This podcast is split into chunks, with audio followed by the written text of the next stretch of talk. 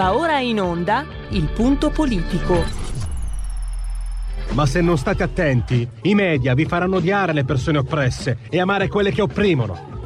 Malcolm X. C'è una radio, Radio Padania, che io capita qualche volta di ascoltarla ed è veramente una paura ascoltarla, c'è una rabbia, un odio che è totale e non si può nemmeno pensare a fare spallucce, pensare che questo odio, siccome è irrazionale, occorre in qualche modo dimenticarlo, occorre in qualche modo farlo rientrare nel dibattito politico. E poi sguatteri del padrone un cazzo. Sguatteri del padrone, un beneamato cazzo. Vi invito però ad ascoltare ogni giorno per 5 minuti Radio Padania Libera. Allora, spero che mi sentiate, abbiamo qualche problema tecnico, intanto io ci provo e vi elenco quelli che saranno i temi che affronteremo. I problemi della piccola e media impresa. Cosa manca? Manca parecchio, manca un piano industriale, arriveranno 24 milioni dal PNR, no scusate, dal Recovery Fund, arriveranno a luglio, però diciamo gli addetti ai lavori riscontrano ancora una certa distanza con quelle che sono le esigenze di programma, di programmazione, di strategia.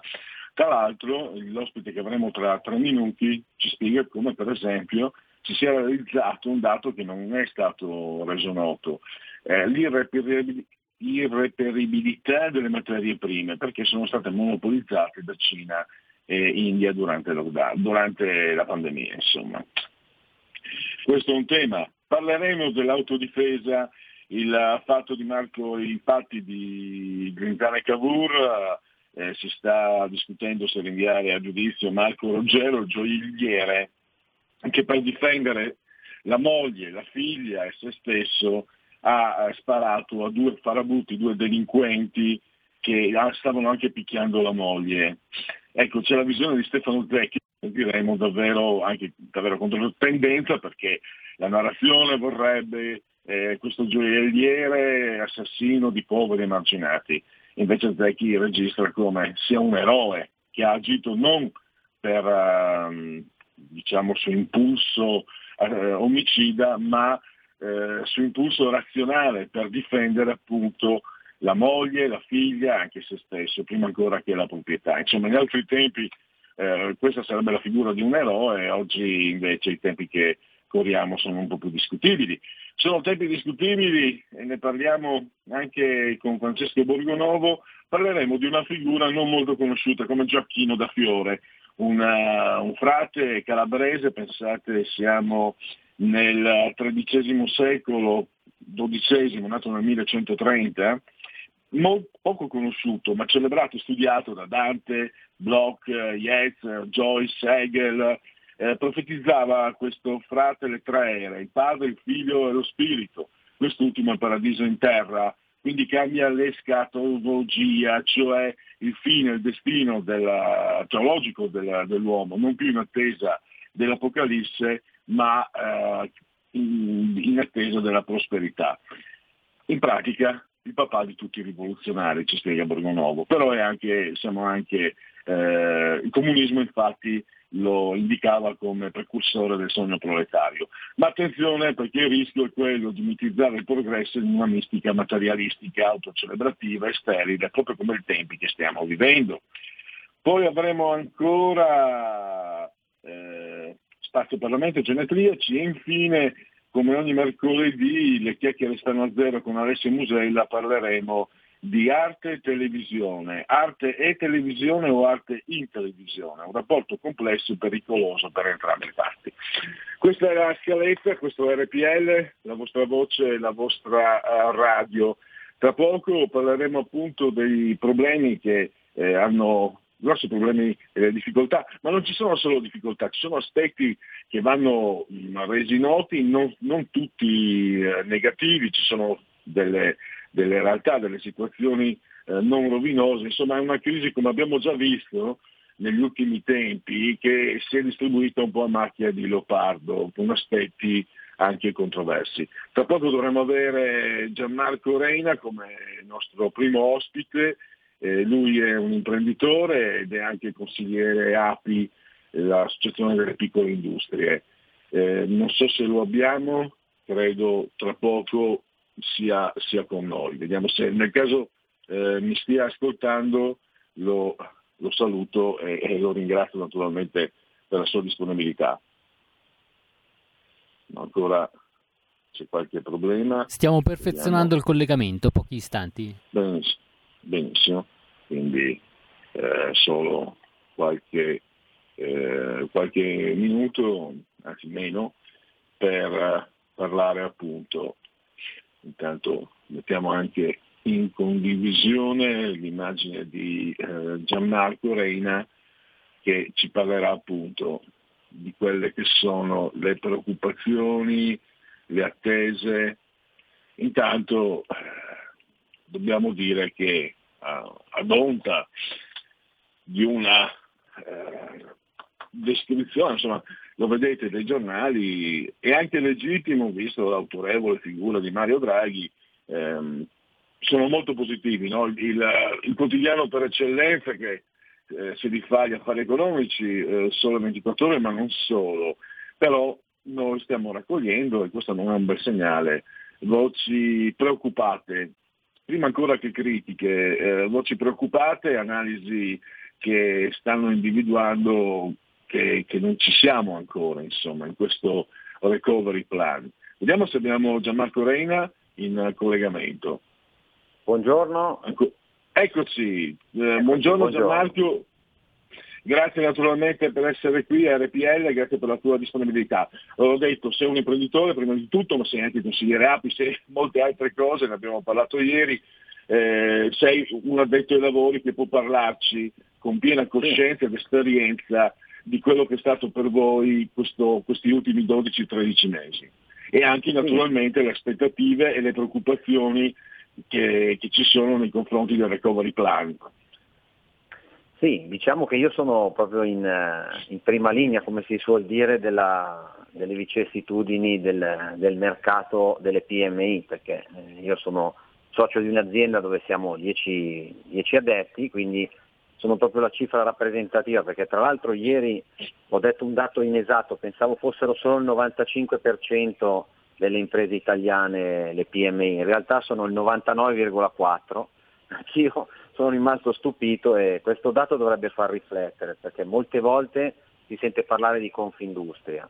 Confindustria al suo interno ha dei gruppi enormi, però il grosso è fatto dalle PMI, siamo noi purtroppo per fortuna ad essere la spina dorsale del paese Italia come PIL, mi permetto di dire. Sì, l'anno scorso è stato tremendo, ho avuto modo già di dirlo più volte, ci ha messo a dura prova, però noi piccoli imprenditori siamo abituati a non scoraggiarci, a trovare sempre un po' il punto di vista positivo da ogni problema e piano piano la cosa ha chiuso meglio di quanto era previsto, perché noi verso giugno prevedevamo un calo intorno al 40% del fatturato. Poi via via ho sentito tanti colleghi imprenditori, abbiamo chiuso tutti con una perdita intorno al 15-25%, quindi abbiamo limitato tantissimo i danni, tanto è vero che eravamo tutti felici di aver chiuso con una perdita così contenuta. L'anno 2021 è partito stranamente molto bene, dico stranamente perché è stato inaspettato, e poi una spiegazione logica è arrivata dal fatto che durante il 2020 probabilmente le famiglie italiane hanno risparmiato di più, e nel mio caso che produco minuterie e molle per settori quali l'automotive e l'elettrodomestico, evidentemente il consumo di questi beni è aumentato perché probabilmente c'era più disponibilità economica. Nel 2021 grazie all'aumento di lavoro si pensava di recuperare il 2020, in realtà da gennaio ci siamo trovati di fronte a questa sorpresa della carenza di materie prime.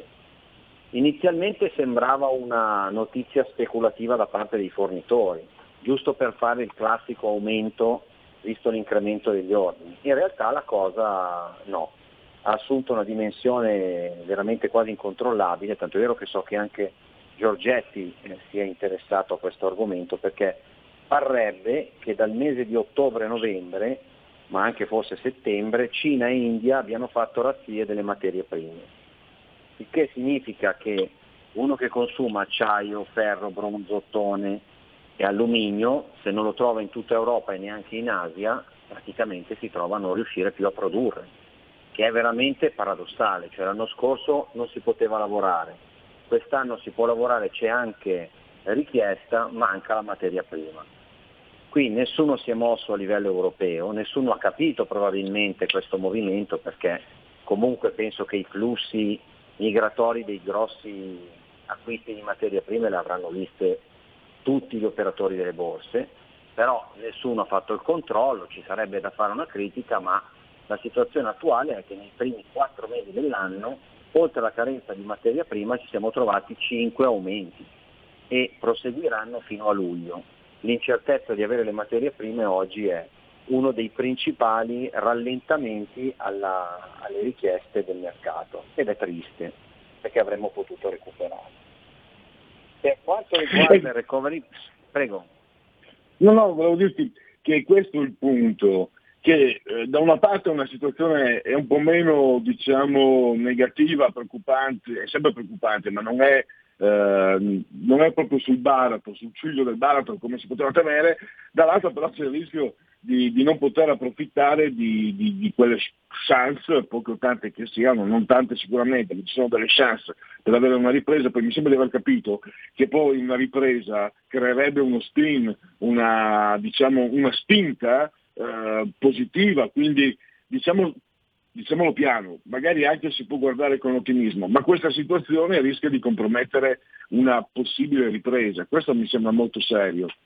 Assolutamente è così, perché infatti in una prospettiva che noi piccoli imprenditori cogliamo al volo di rimbalzo, una curva di rimbalzo che noi, come possiamo dire, abbiamo addentato subito con le unghie e con i denti, stiamo andando col freno a mano tirato e di fatto non riusciamo a correre dietro a questa ripresa. È un'opportunità che stiamo perdendo per recuperare punti di PIL, sicuro. Qui ci si doveva pensare a livello geopolitico veramente 6-7 mesi fa, perché noi siamo le ultime pedine di uno scacchiere immenso, però qualcuno doveva stare attento a questa cosa. È come se io nella mia piccola impresa non facessi una previsione di acquisto di materie prime perlomeno trimestrale, rimarrei fermo. Quindi qui sinceramente si parla veramente di poca competenza, io direi, perché chiunque doveva analizzare un po' di flussi di mercato, non può lasciare la situazione derivare così, è grave.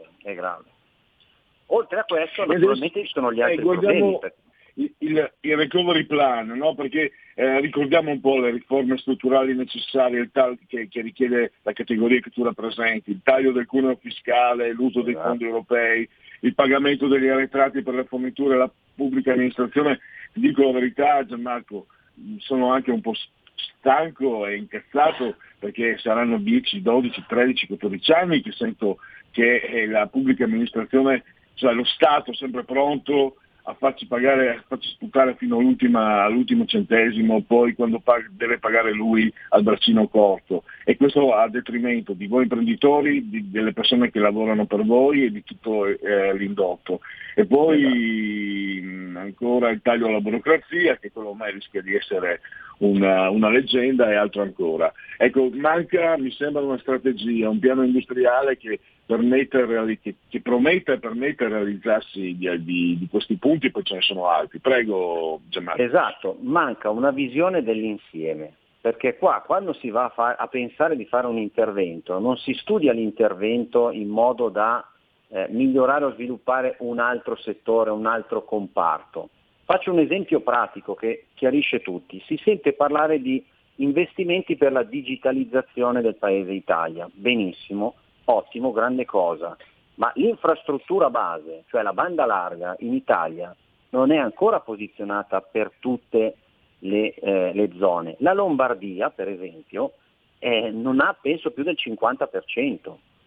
Ed è assurdo, perché lei pensi a una PMI come me, che non ha 100 milioni di euro da mettergli, 100.000 euro per farsi fare la linea dedicata ad alta velocità dei dati, deve sottostare a quello che è. Nel mio paese, nella mia via, non arriva la fibra a metà e quindi navigare lenti. Ora, l'anno scorso, 2 anni fa, hanno fatto questo provvedimento per aiutare le PMI, che è la famosa 4.0, che si basa sull'interconnessione delle macchine via remoto. Se io non ho il cavo che trasmette i dati, come faccio a sfruttare i benefici di questa tecnologia? Ma questo potrebbe essere ampliato a tutti i campi della digitalizzazione. La burocrazia l'anno scorso è stata veramente, si è peggiorata, perché sono venute fuori tutte le inefficienze del sistema Italia. Anziché migliorarla è andata giù. Io le potrei citare degli esempi assurdi per quanto riguarda la Camera di Commercio, dove non si poteva andare, bisognava compilare tutto online, e le dico che per fare un timbro ci volevano 3 mesi, perché ora che ti mandavano la firma digitale avanti e indietro, cioè il paese non è pronto a fare questo step. Quindi quando si pensa di investire, a dirottare delle risorse, bisognerebbe fare un'analisi a 360 gradi delle problematiche, non solo allora svecchio, che ne so, il parco macchine con la 4.0. Sì, però la macchina è interconnessa, come va la connessione? Come vanno le linee in tutta l'Italia? E quindi il discorso è molto molto più complesso.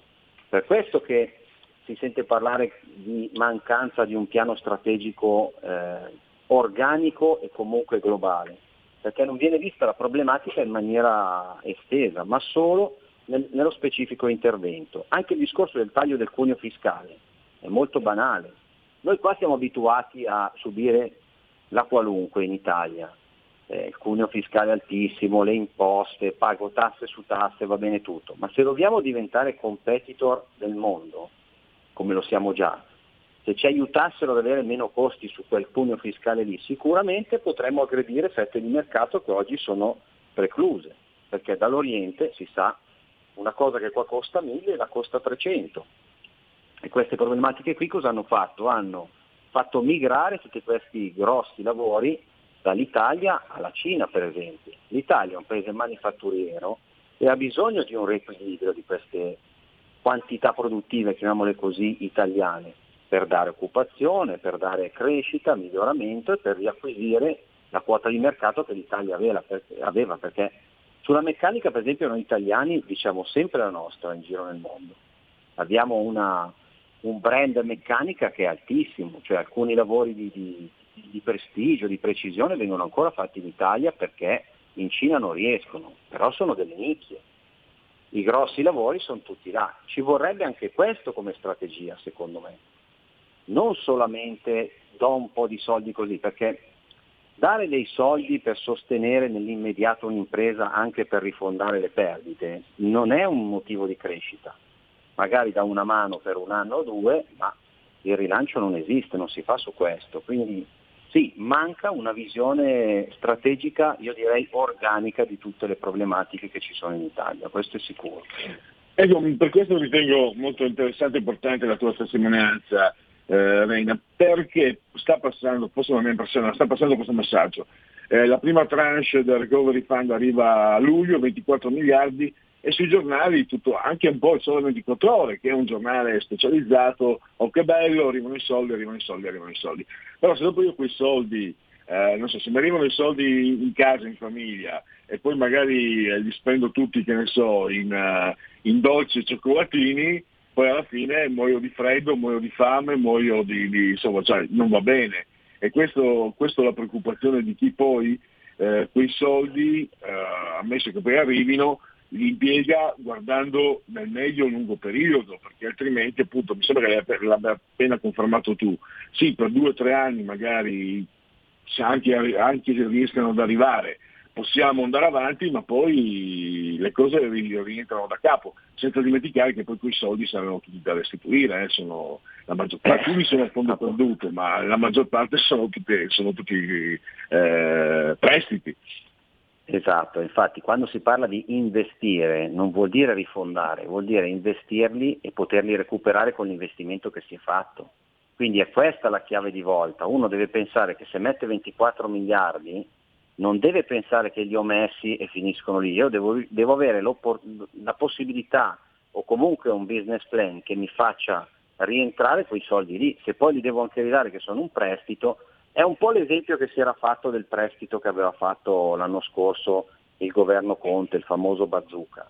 Alla fine era un prestito, tutti erano contenti perché lui aveva dato le garanzie per fornire un prestito. Sì, ma il prestito va ridato. Fondamentalmente, se io chiedo dei soldi per pagare delle tasse, che poi sono un prestito da ridare, non è che fosse veramente l'uovo di Colombo, eh. Tutto sommato era il cane che si mangiava la coda. Quindi questo, che dovrebbe essere invece un investimento per rilanciare, deve essere l'opportunità per svecchiare il paese Italia e rilanciarlo, ma secondo me va proprio indirizzato nelle PMI. Voglio essere egoista da questo punto di vista della mia categoria. Non bisogna andare nelle grosse aziende, perché loro hanno già dei piani industriali loro. Noi invece, probabilmente, essendo anche la fetta molto più grossa di tutti gli occupati d'Italia, avremo più bisogno di quell'investimento lì, tramite le associazioni, tramite enti sicuramente, però non a fondo perduto, con un piano di rilancio, perché se loro venissero a dirmi con questi soldi qua noi possiamo andare all'estero a recuperare quote di mercato, ma chi non investirebbe soldi anche del proprio per poter andare ad incrementare il proprio lavoro? E qui sono spariti tutti i lavori che si facevano negli anni 90, se tornassero indietro l'Italia tornerebbe ad essere protagonista non solo in Europa, credo io. Un flash, una fotografia su quello che sta accadendo. Cosa ti aspetti? Sei diciamo in attesa, sei in surplus, la tua categoria intendo naturalmente, necessariamente surplus, sta cercando di in qualche modo di farsi sentire. Io dal mio punto di vista, no? Qui RPL, Lega, insomma sappiamo che purtroppo è vero quello che hai detto te, lo dicono i numeri, no? Poi qualcuno dice 90, 95, eccetera. Gran parte dell'impresa italiana risiede nelle PMI, nella piccola e media industria e imprese. Però il potere politico, lo dico per quello che ho potuto vedere io, è stato sempre molto approssimativo, molto ignorato. Adesso questa credo sia la maggiore preoccupazione. Allora sì, è vero, le PMI vengono ascoltate poco dai governi, da tutti i governi. Infatti io dico sempre provocatoriamente, bisognerebbe creare un ministero delle PMI che sia dedicato a quello, perché quando anche le associazioni di categoria vanno a Roma ascoltano Confindustria, non ascoltano Confartigianato, API, queste più piccole tra virgolette, che comunque parliamo di 12-15 mila aziende associate, non è che parliamo di un numero tanto basso, però il problema è che non vengono mai ascoltate e i veri problemi li recepiscono loro, perché API per esempio è sempre vicina a un imprenditore piccolo come noi, come me, e ascolta le nostre esigenze e le porta poi come istanze. Bisognerebbe avere un interlocutore innanzitutto più ferrato sull'argomento PMI, che è completamente diverso dalle medie e grosse imprese, questo è sicuro.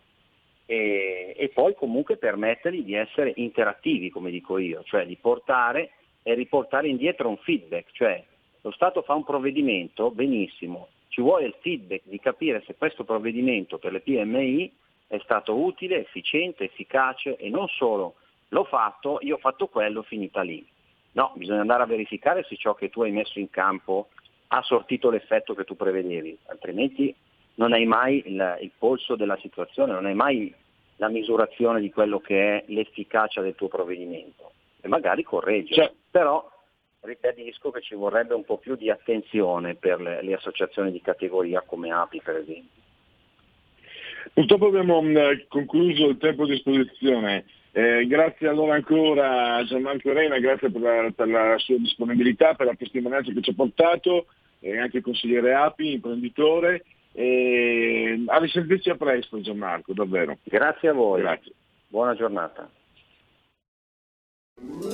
Stai ascoltando RPL, la tua voce libera, senza filtri né censura. La tua radio.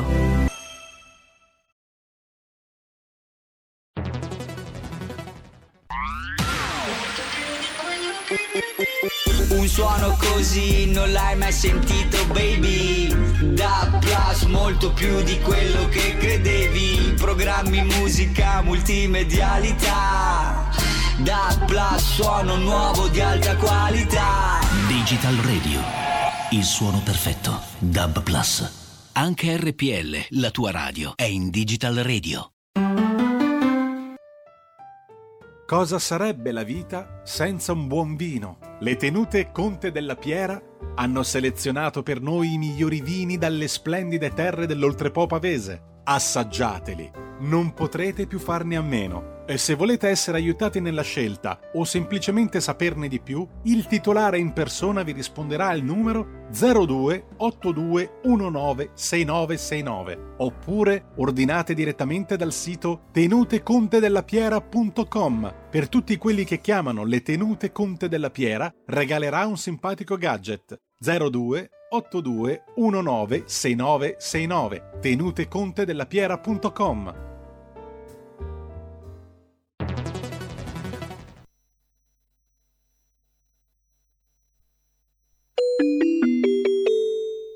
Due per mille alla Lega. Sostieni la Lega con la tua firma. Scrivi il codice D43 sulla tua dichiarazione dei redditi. Assegnare il tuo 2 per 1000 al codice D43, D43, D43 non costa nulla. Aiutaci ad aiutarti. Il tuo supporto è prezioso. Ricorda, D43 per il tuo 2 per 1000 alla Lega di Salvini. Porta con te ovunque RPL, la tua radio. Scarica l'applicazione per smartphone o tablet dal tuo store o dal sito radiorpl.it. Cosa aspetti?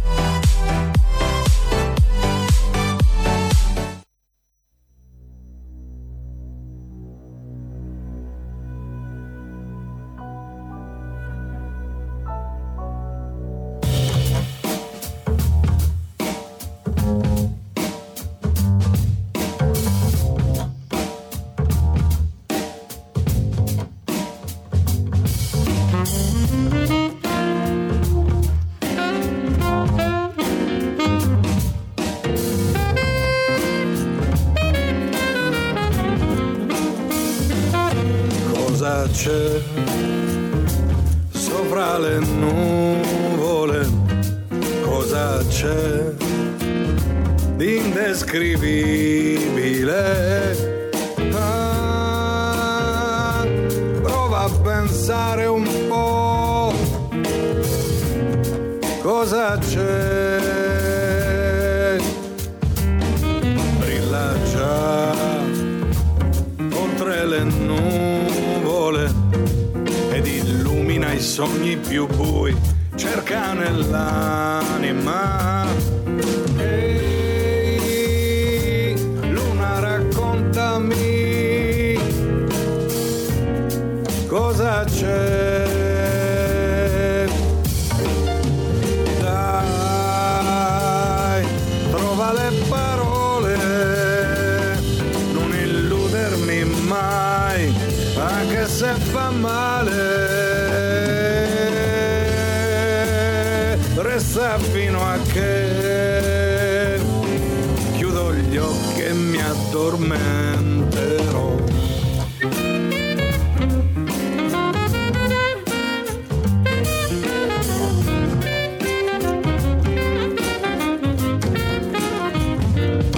Vieni via con me sopra le nuvole, chiudi gli occhi e vedrai cosa c'è dentro una favola.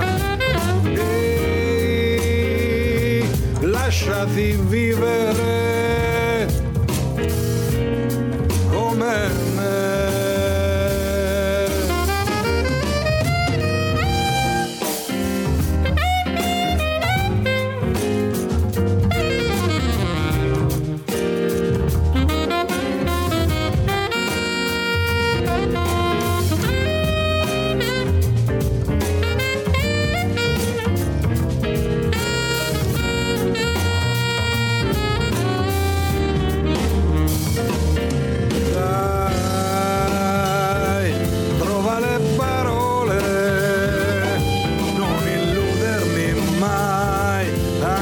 se fa male, resta fino a che chiudo gli occhi e mi addormenterò. Chiudo gli occhi e mi addormenterò. Chiudo gli occhi e mi addormenterò.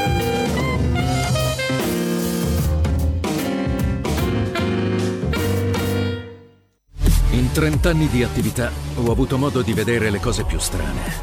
Ho affrontato zombie, vampiri, licantropi, mutanti e spietati assassini. Ho vissuto le storie più assurde e le avventure più bizzarre. Ma la storia più incredibile di tutte è quella che sto per raccontarvi. E questa è la mia storia. Ascoltate Movie Time con Vincent. Ogni sabato dalle ore 16.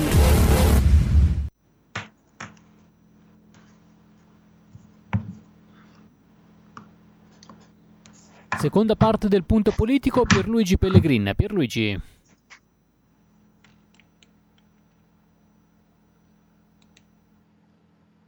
Se ci sei, batti un colpo.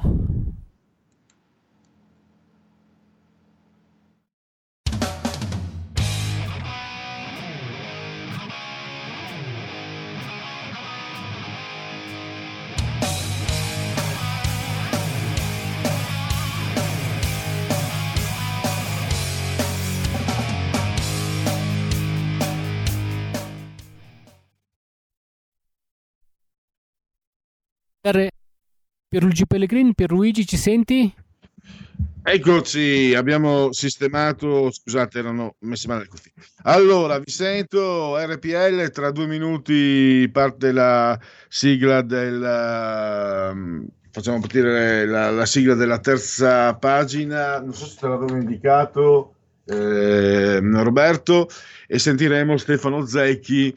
In realtà parliamo di cronaca, però è una visione, lo sapete, insomma, il professor Zecchi, ordinario di estetica a Università di Milano, anche Venezia, insomma, la sua è un'analisi, un'indagine, un pensiero culturale, filosofico di quello che è successo a Grinzane Cavour, il comune, se non sbaglio, in provincia di Torino, dove un gioielliere è stato costretto da dei malviventi, da dei farabutti, a difendersi. Lo hanno aggredito, hanno picchiato la moglie, hanno minacciato la figlia e lui ha dovuto sparare e 2 di questi farabutti hanno perso la vita. Pace all'anima loro, dispiace sempre, tutto quello che, soprattutto quelle frasi di rito, però... questo, cioè, il pensiero, insomma, che viene spontaneo è se aggredisci qualcuno, insomma, per carità, non meriterai la pena di morte, ma non è una pena di morte, è un'autodifesa. Ma invece il professore fa un'analisi quasi letteraria,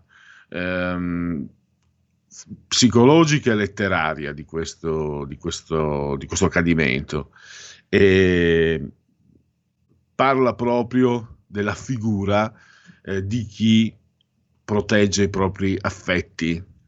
Io oserei dire quasi una figura per certi aspetti antica, primordiale, e al tempo stesso però anche eroica.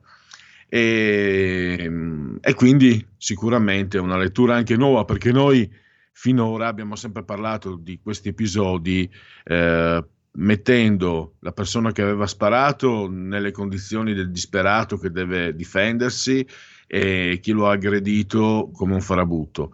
Dall'altra parte invece chi aggredisce le persone è un emarginato che merita comprensione, chi si difende invece è l'esponente di una società egoistica, eccetera eccetera.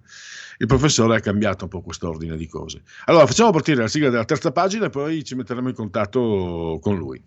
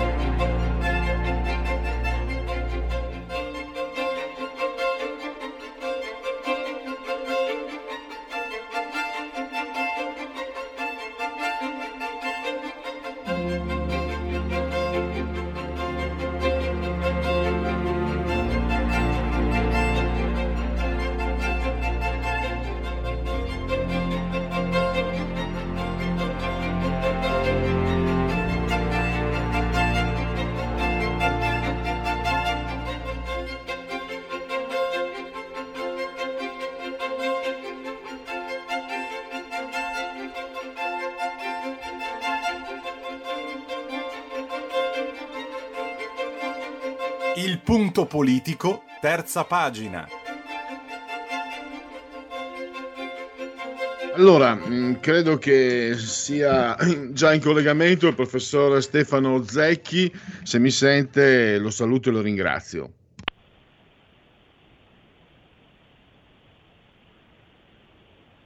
Pronto, professore, mi sente? Io adesso, solo adesso la sento, sì. Ah, ecco, la saluto e naturalmente grazie davvero per la disponibilità.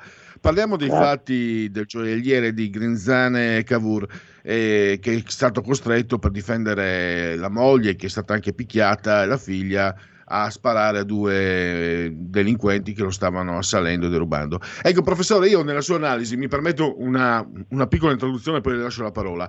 Di solito, lei può immaginare, no? Noi dalla nostra parte, il RPL, Lega, eccetera, il gioielliere che spara per difendersi è un aggredito, è una persona per certi aspetti disperata, eccetera.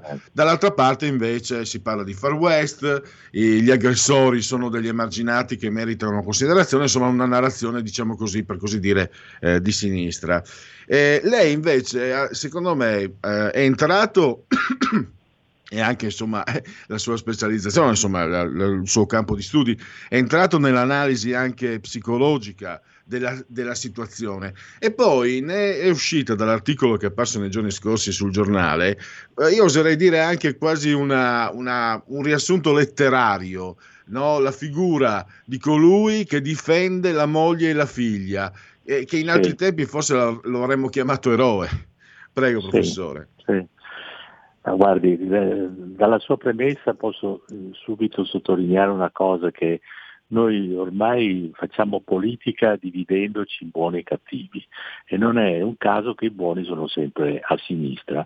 Questo lo si vede per esempio con l'immigrazione, lo si vede con i decreti legge che dovrebbero difendere l'omosessualità, in realtà la condannano più di quello che farebbe un qualunque omofobo.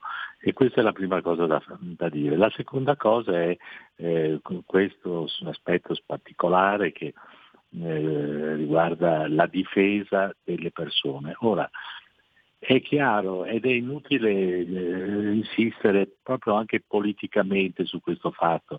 Uno si difende quando non ha una difesa superiore. Cioè, è chiaro che uno utilizza in questi casi drammatici le armi perché non ha avuto una protezione che gli veniva da un apparato che generalmente dovrebbe presiedere alla sicurezza di tutti i cittadini.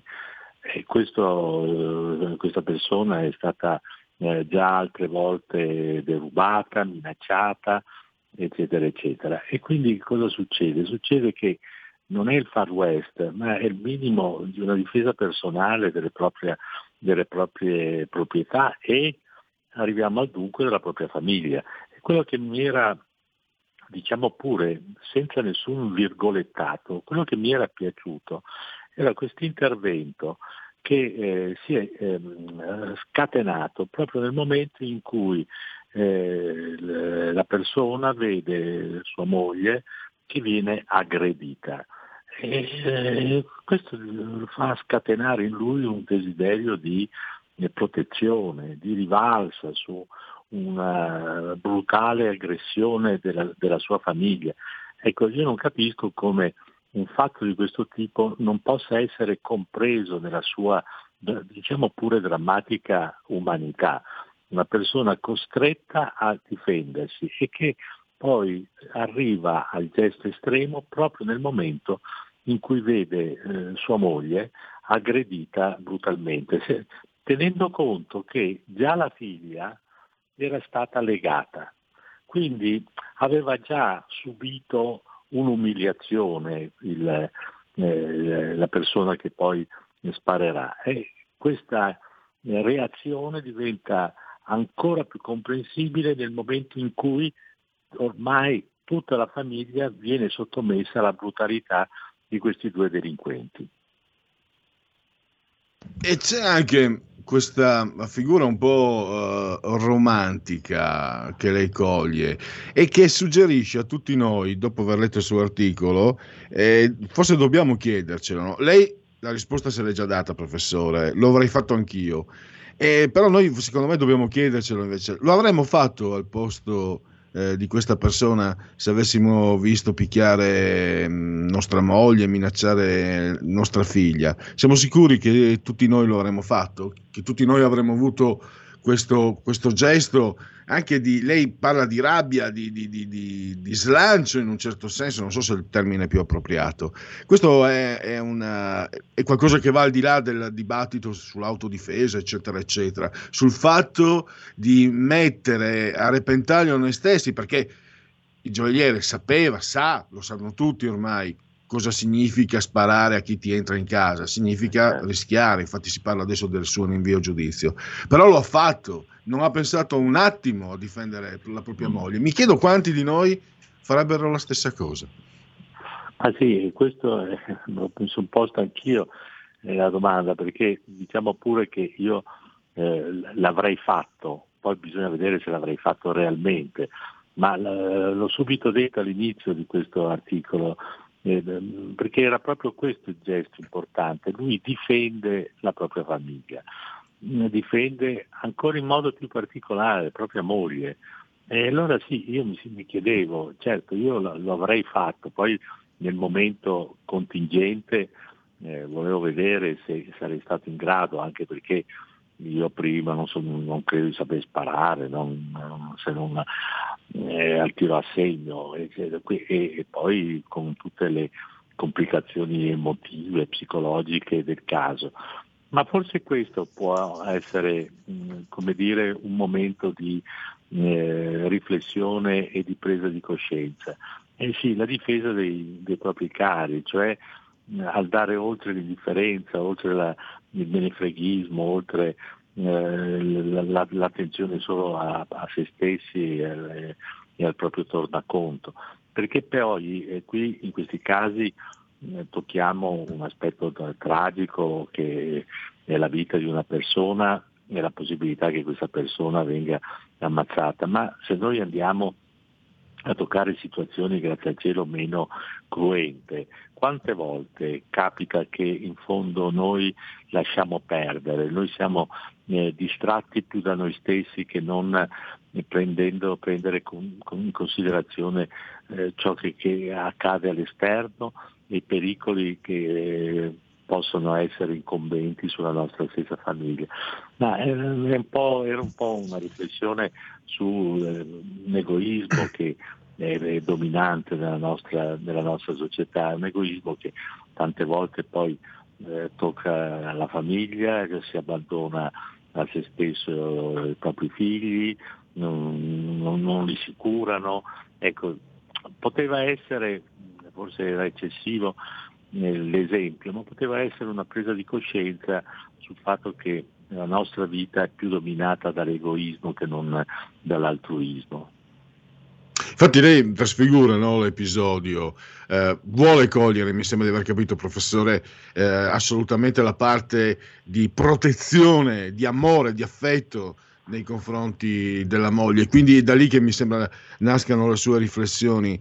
In una società come la nostra, mi ricordo una delle ultime volte che ci siamo sentiti, anche il suo ultimo romanzo, insomma, l'analisi di come sia cambiata la società negli ultimi, dal 68 a oggi, e quindi l'idea che questo, anziché essere un gesto da stigmatizzare o sul quale confrontarsi sempre in chiave politica, destra, sinistra, far west, eccetera, cogliere questo slancio che probabilmente, le chiedo professore, io da questo punto di vista sono un misantropo, non ho fiducia nel genere umano, negli individui sempre, ma non nel genere umano. In realtà non è che sia molto più diffuso, cioè ce l'abbiamo noi latente questa generazione, così come abbiamo la parte oscura, però abbiamo anche la parte di luce, la parte che magari ce l'abbiamo, le chiedo, ce l'abbiamo? A me viene da pensare che di rispondere sì, ce l'abbiamo la parte di luce capace di generare in noi un gesto, ce l'abbiamo tutti forse, no? Un gesto, uno slancio generoso, uno slancio, si diceva un tempo, nobile, bello. Secondo lei, professore? Ma guardi, adesso lei fa proprio la domanda a un insegnante, e credo che un insegnante non possa che aver fiducia nei giovani che ha di fronte, se no non si alzerebbe neanche mezz'ora al mattino per andare a insegnare, quindi è inevitabile che soprattutto per un insegnante questa luce c'è in continuazione accesa, ma penso che ci sia nelle persone, solo che viviamo una situazione estremamente individualista. Lei vede come in fondo questo problema del Covid ci ha consegnato a noi stessi, ha consegnato una società alla propria assoluta individualità, cioè chiusi in casa, non più aperti, non più disponibili al rapporto con gli altri. E questo è stato anche drammaticamente teorizzato, perché adesso qui stiamo sconfinando su altri temi, ma cioè, ci sta portando lei. Lei vede che il nostro ministro della salute scrive un libro in cui poi per fortuna per lui lo ritira, dove spiegava che aveva salvato l'Italia dal Covid, cosa assolutamente scorretta, perché la scrive quest'estate e il Covid, come vediamo, purtroppo sta mietendo vittime. Ma un principio cardine di questo libro era il modo in cui nell'isolamento si era sviluppata un altro tipo di socialità controllata dall'alto. Invece di aver fiducia in quella luce di cui mi sta parlando lei, c'era fiducia in un potere che in qualche modo isolava tra loro le persone per poterle controllare. Il lockdown cosiddetto, che cos'è se non il controllo sulla persona? E cos'è il lockdown nella misura in cui questo viene esteso il più possibile al di là anche di un ragionevole modo di pensare le cose, se non il controllo sulle persone? Lì non c'è fiducia nella persona, lì non c'è fiducia nell'individuo. Ecco, me le chiedo, andando verso la conclusione, le riflessioni, abbiamo riflettuto, stiamo pensando su quelle che saranno le conseguenze, e poi approfitto, professore, la prendo larga. Dunque, studi di acustica hanno rivelato che il ruggito che il ruggito della tigre emette delle frequenze che paralizzano le vittime più piccole. Stavo pensando, forse anche, magari bisognerebbe parlare anche con qualche allievo di Umberto Eco, di semeiotica.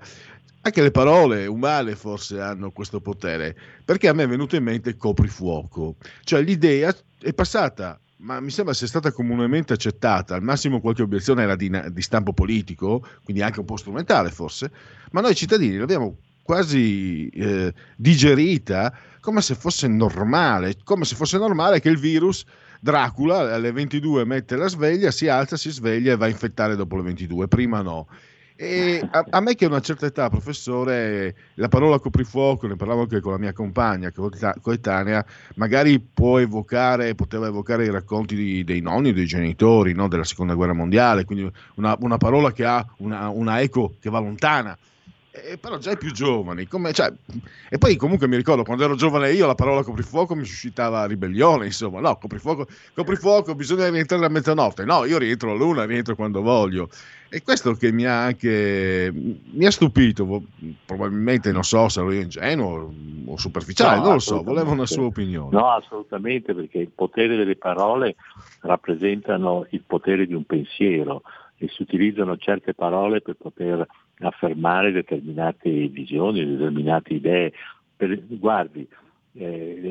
L'uso perverso delle parole. Coprifuoco diventa l'atteggiamento tale per cui ti terrorizzano, ed è un termine di tipo bellico, e allora siamo in uno stato di guerra, eccetera, eccetera. Ma pensi all'altra ipocrisia.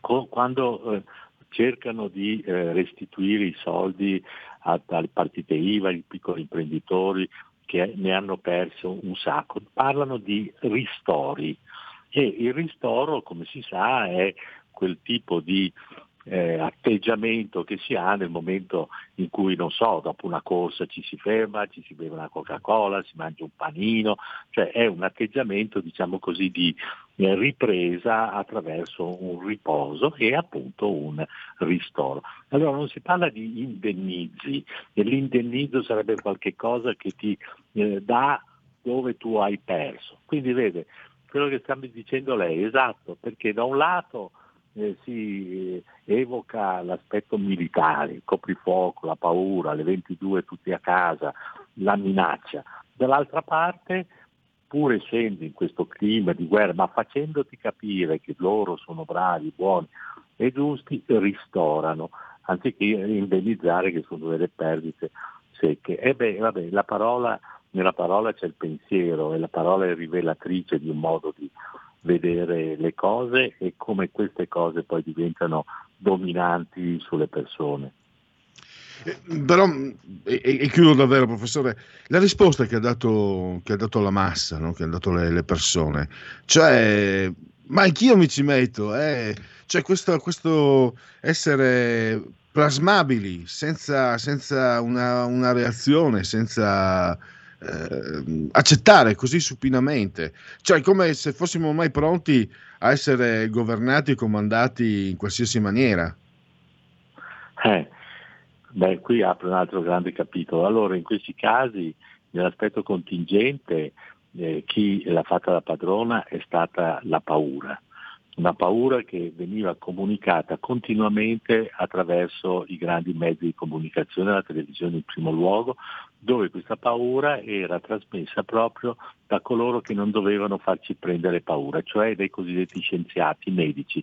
Lei li avrà visti litigare in televisione e litigando in televisione facevano a noi prendere paura, sconcerto, senza sapere davvero che cosa fare, senza avere davvero una guida. Negli Stati Uniti parlava uno, Fauci, in Francia lo stesso uno, in Germania uno, da noi in questo caravanserraglio in televisione dove parlavano, perché capisce?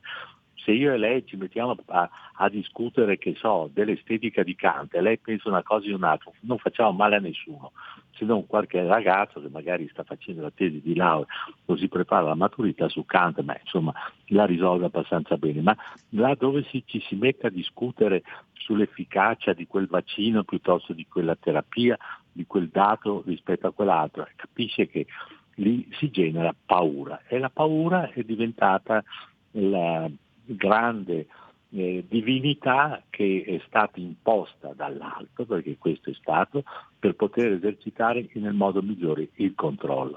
Tu hai paura e quindi in questo modo fai sempre più fatica ad esercitare il tuo senso critico di fronte alla realtà. Per il senso critico di fronte alla realtà lo eserciti tanto più facilmente quanto più ti senti libero, ti senti autonomo, ti senti capace di prendere delle posizioni, ma se c'è già un condizionamento così forte come la paura, ecco che fai un passo indietro e dici oddio, pensi appunto ai tuoi familiari, pensi a chi ti sta vicino e dici no, forse è meglio ubbidire, perché se non ubbidisco succede questo e quest'altro, mi sento responsabile. Quindi tutto questo meccanismo in cui siamo ancora prigionieri, io mi auguro che venga fuori questa roba qua a un certo punto, proprio nella coscienza delle persone ci sia, come dire, una specie di rivolta che quella che ti porta alla nausea, a un certo punto non ne puoi più. E se non ne puoi più, allora prendi una posizione, ma io capisco chi è, diciamo così, condizionato, perché quando si ha paura, anche fisicamente, gli arti si bloccano, tu non reagisci e figuriamoci il pensiero. E da qui l'importanza di un gesto come quello del gioielliere da cui siamo partiti. Purtroppo abbiamo concluso, non abbiamo più tempo. Professore, la ringrazio per la conversazione davvero molto molto interessante e spero di averla presto nuovamente ospite ai nostri microfoni, e grazie ancora a Stefano Zecchi. Grazie davvero. Grazie a voi, buon lavoro, arrivederci. Il futuro appartiene a chi fa squadra. Le radio italiane si uniscono per giocare la partita da protagoniste. Nasce l'app Radio Player Italia. 140 stazioni in una sola rete. Scegli la tua preferita e ascolta il suono perfetto del digitale. Gratis, senza registrazione, senza interruzioni. Compatibile con tutti i device. Le notizie, la compagnia, la musica scelta da chi la ama, la conosce e la vive. Scarica Radio Player Italia. Il futuro batte con la radio nel cuore. Anche RPL è disponibile su Radio Player Italia.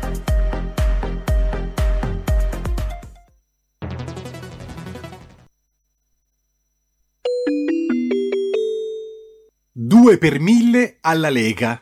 Sostieni la Lega con la tua firma. Scrivi il codice D43 sulla tua dichiarazione dei redditi. Assegnare il tuo 2 per 1000 al codice D43 D43, D43 non costa nulla. Aiutaci ad aiutarti. Il tuo supporto è prezioso. Ricorda, D43 per il tuo 2 per 1000 alla Lega di Salvini. Stai ascoltando RPL, la tua voce libera, senza filtri né censura. La tua radio.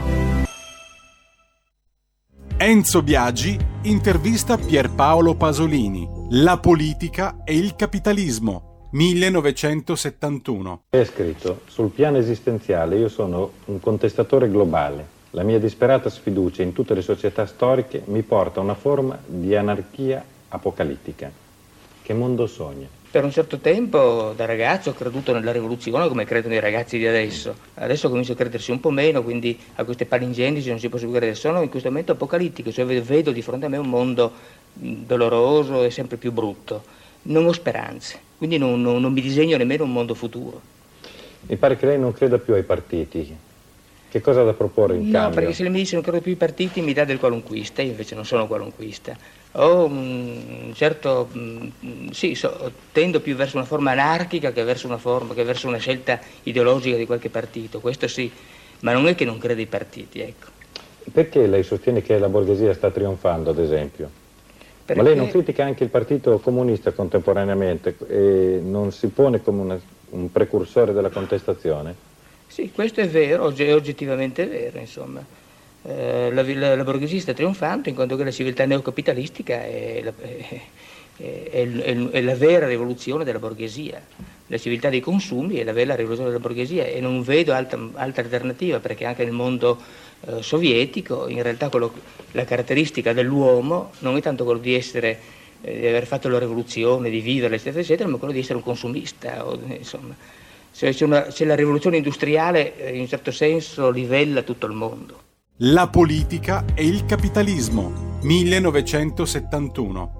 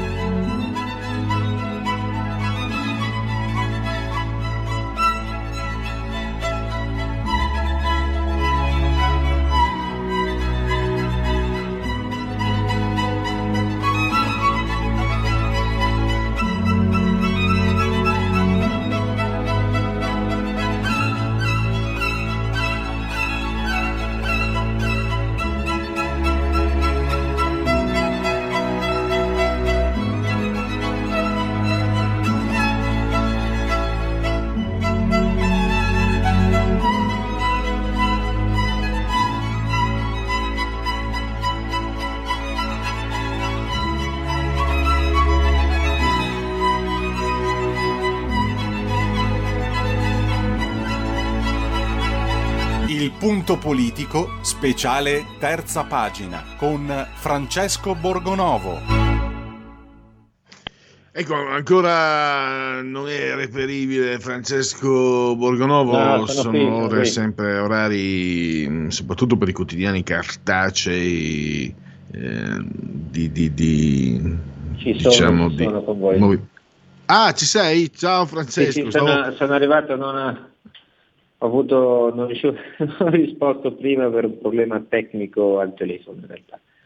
No, io la mia piccola esperienza ricordo che queste sono ore, insomma, per chi lavora nei giornali cartacei sono ore abbastanza, sì, sono le ore di lavoro, di movimento. Allora veniamo a questa figura di cui ci parli oggi sul quotidiano di cui sei vice direttore della Verità. Prendi spunto da un romanzo di Marcello Veneziani, anche lui una delle firme del tuo giornale, Gioacchino da Fiore. Siamo tra 1130 e 1100, primissimi 1200, una figura per lo più sconosciuta ai più, ma studiata e anche ammirata da figure come Dante, come Yeats, come Joyce, addirittura Hegel, se non ho capito male.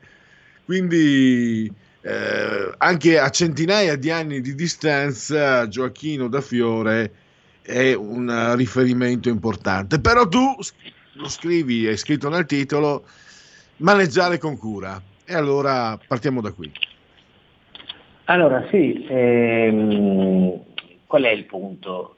Che Marcello Veneziani ha scritto un bel libro, tutto parte da lì, da una quasi recensione, diciamo, che io ho fatto del libro, che non voleva essere, perché spesso sui giornali si fanno le marchette agli amici, ai collaboratori, non voleva essere una marchetta. Io mi sono letto il libro di Veneziani e ho trovato un punto così critico, diciamo, e quindi gli ho fatto anche una critica, ho preso spunto da una cosa che c'era per analizzarla criticamente, cioè andare a vedere, spezzando nel dettaglio, che cosa ci fosse sotto.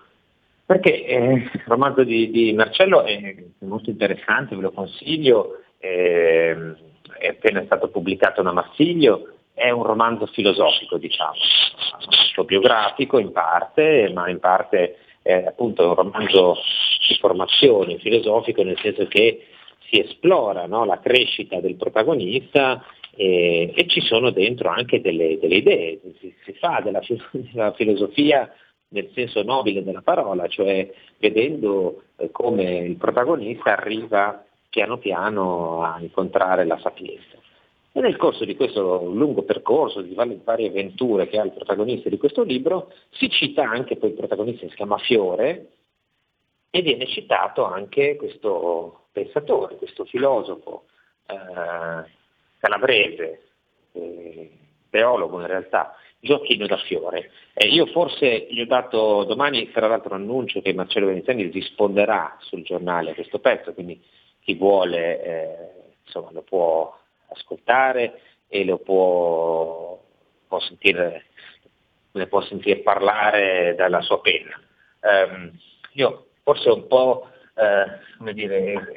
esagerato la presenza di Gioacchino da Fiore all'interno del libro, e però io l'ho ritenuto uno spunto talmente interessante, perché come hai detto tu è un personaggio di cui si parla pochissimo, anche perché è un personaggio lontano nel tempo, che però ha un'influenza fondamentale sul nostro presente.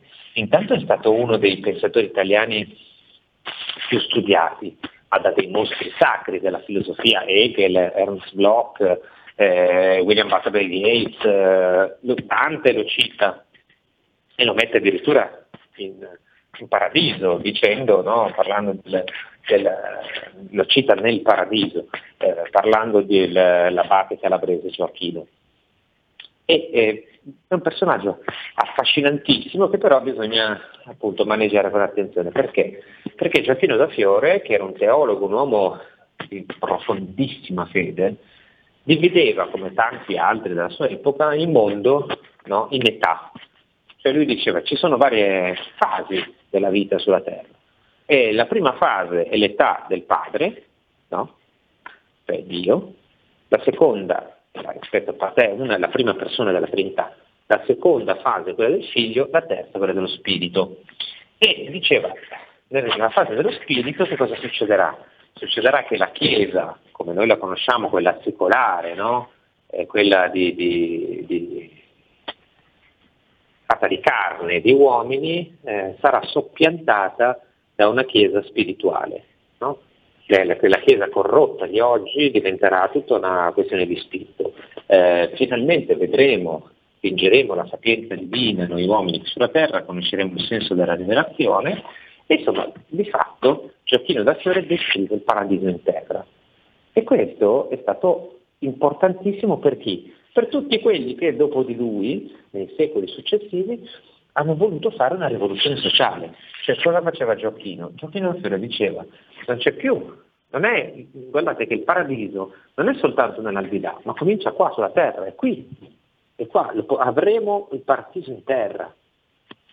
E secondo alcuni autori cristiani questo è pericolosissimo dal punto di vista teologico, perché uno dice no, il regno di Dio è nell'aldilà, non è qui. Però dal punto di vista politico capite che tutta questa idea di progresso dell'età fa nascere proprio il culto del progresso, non solo. Dà ai vari rivoluzionari questa spinta per arrivare alla terza età dell'uomo, no? Finalmente pace, prosperità e liberazione dalle ingiustizie. E infatti ha ispirato, Gioacchino da Fiore ha ispirato Thomas Müntzer, che è stato, qualcuno forse ha letto il romanzo dei Wu Ming, che sono questi autori, no, di estrema sinistra, che si chiamava Q, in cui se ne parla. Thomas Müntzer era un pastore protestante che è stato un rivoluzionario, no? All'epoca delle guerre di religione nel nord Europa, che prendeva le armi per creare il regno di Dio sulla terra anche lui.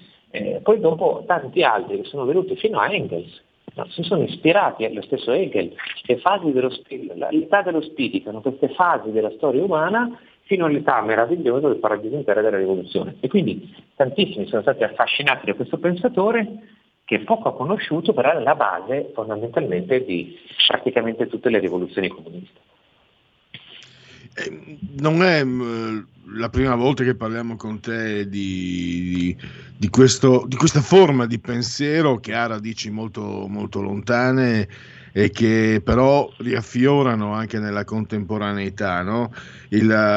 Quasi che dallo spiritualismo di Gioacchino si arrivi attraverso una via forse distorta, non spetta a me dirlo, a quel materialismo autocelebrativo, no? Sterile che stiamo vivendo, e lì il rischio, quasi un'eterogenesi, non so se sia un'eterogenesi dei fini, perché conosco niente, devo dire la verità, di Gioacchino da Fiore, ma tu pensi che ci sia un rischio nel leggere quello che lui ha scritto, o sia comunque un rischio che la società contemporanea, che i pensatori contemporanei possono correre? Mi hai già un po' risposto.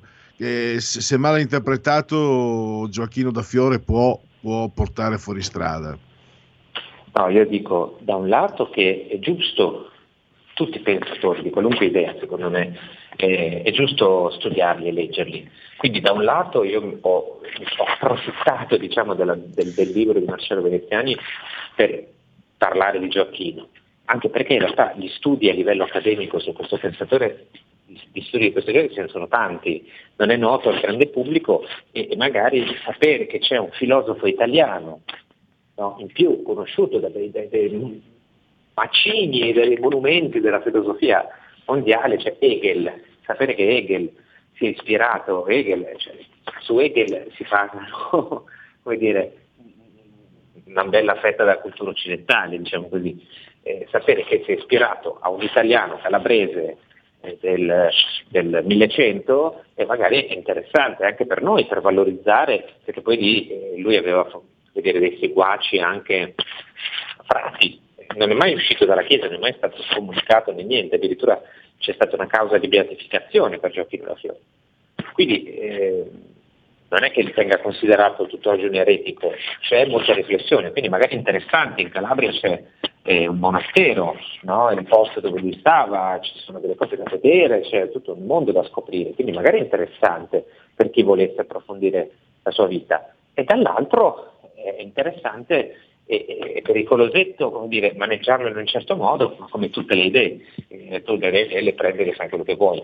È interessante sapere però che questo pensatore è stato alla base, no, di tutta una visione del mondo progressista nel vero senso del termine, cioè del progresso, la fede nel progresso, e anche comunista. Addirittura c'è chi ha detto che se i legami sono un po' meno netti, c'è chi ha detto che il Terzo Reich, no, proprio come idea salvatore del mondo, che sarebbe stato poi Hitler, si è ispirato, aveva dentro di sé questo riferimento alla terza età di Gioacchino da Fiore, e quindi è sicuramente da conoscere, come tutte le idee estreme, no, da leggere con attenzione.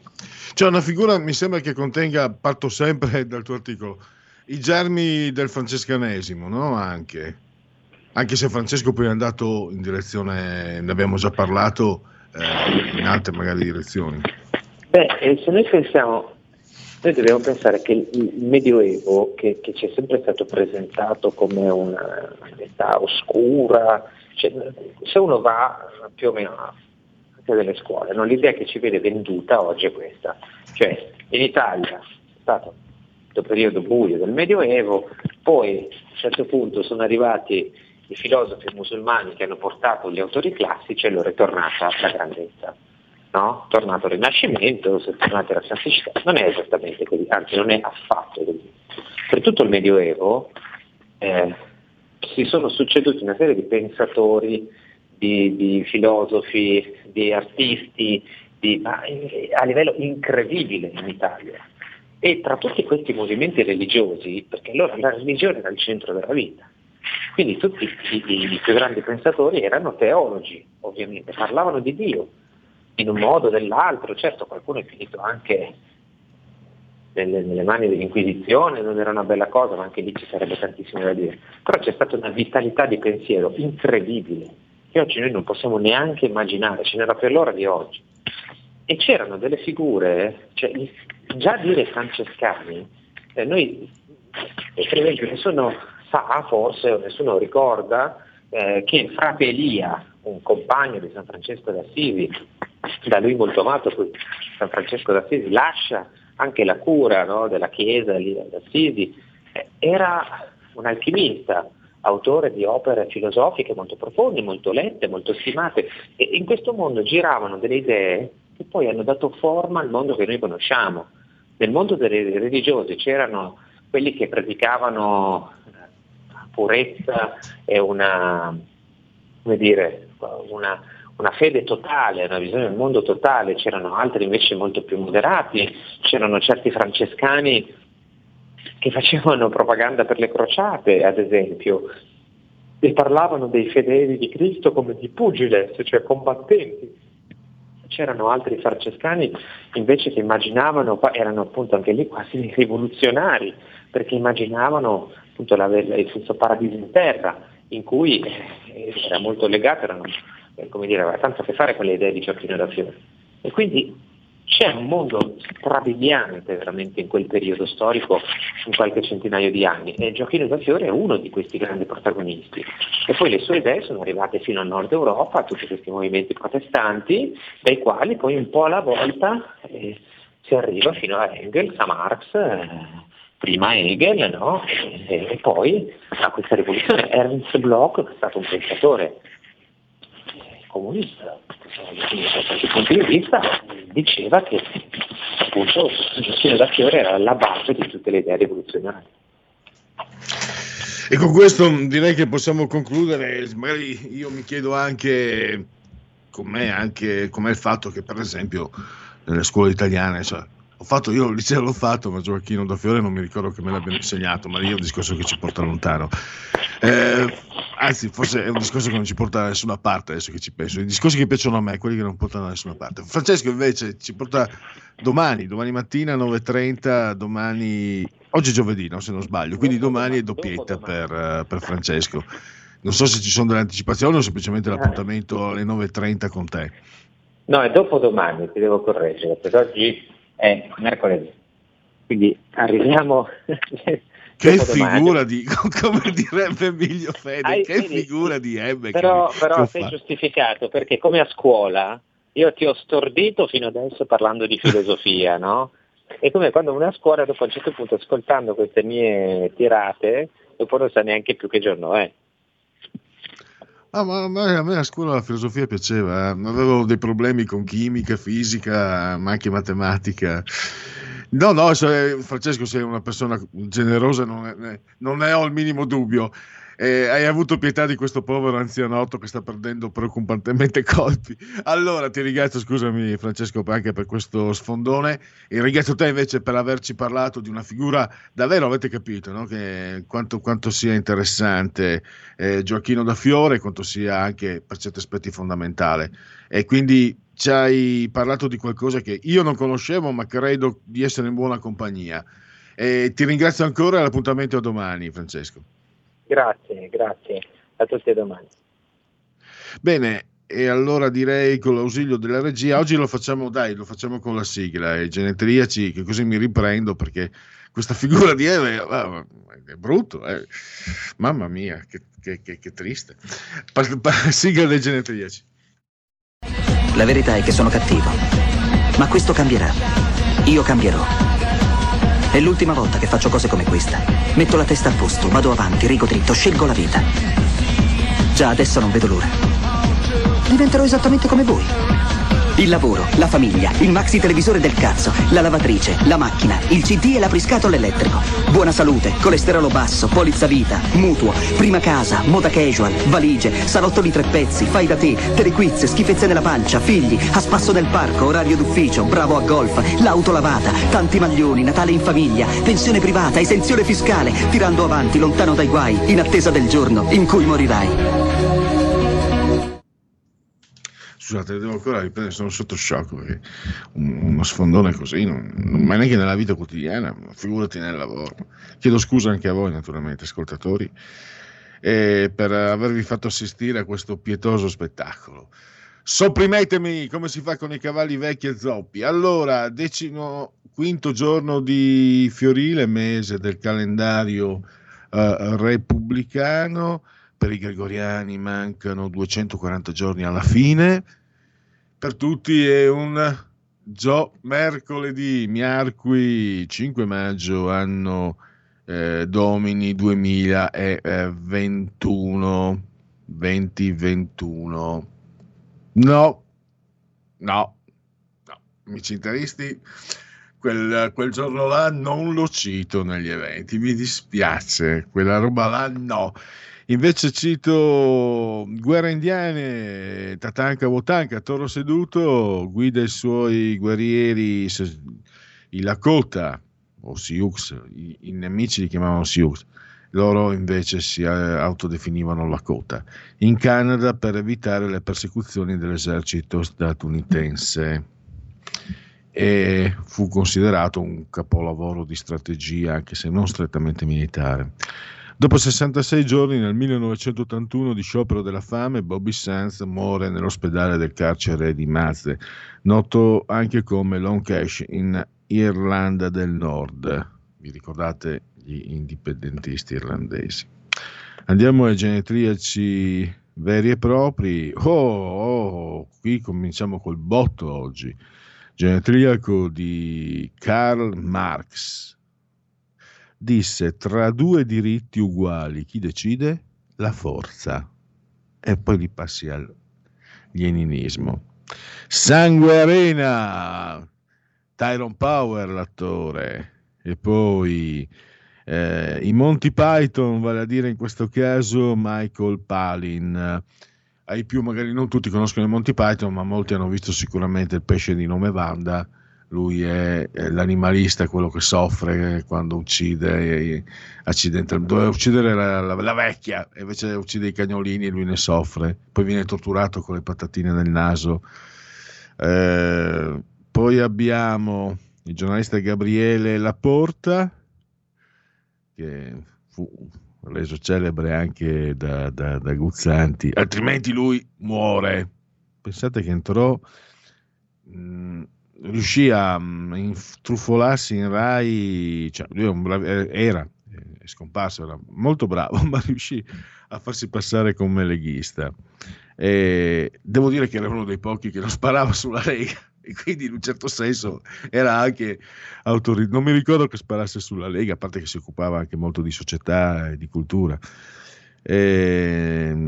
Comunque sicuramente la Rai 2 anni fa ha perso un giornalista in gamba, purtroppo. Richard E. Grant, attore inglese, era il dottor Seward nel Dracula di Bram Stoker, di Francis Ford Coppola. Le montagne della luna, anche il film che lo lanciò, diciamo, tra cinema di una certa popolarità, dai. Liberali famme ingrosse. Serse Cosmi, nell'imitazione di Crozza, non ci siamo oggi. Ho bevuto solo un caffè, ma non ci siamo, come sempre al mattino e al pomeriggio. Serse Cosmi, attuale allenatore del Crotone, che è finito in Serie B. E poi li ho riscoperti, erano un po' troppo leggerini quando a me piaceva la musica dark, ma adesso li ho riscoperti tutto sommato con quello che passa oggi il convento. Li ho riscoperti anche perché, pensate, c'era un'offerta online, 5 CD, i loro primi 5 CD, sto parlando di Echo and the Bunnyman, lui è Ian McCulloch, 5 CD, ai miei tempi, quando appare il CD, il disco costava, se non sbaglio, dalle 12 alle 15.000 lire, il CD poteva costare anche 26.000 lire se era di importazione, 5 CD 15 euro. Ho dovuto prenderli, così li ho riscoperti, insomma, dai. E poi un volto di La 7, anche 8 e mezzo, già con Giuliano Ferrara, la giornalista Alessandra Sardoni, e con lei andiamo all'intervallo, poi riprendiamo con Dite la vostra, che io penso la mia. Porta con te ovunque RPL, la tua radio. Scarica l'applicazione per smartphone o tablet dal tuo store o dal sito radiorpl.it. Cosa aspetti?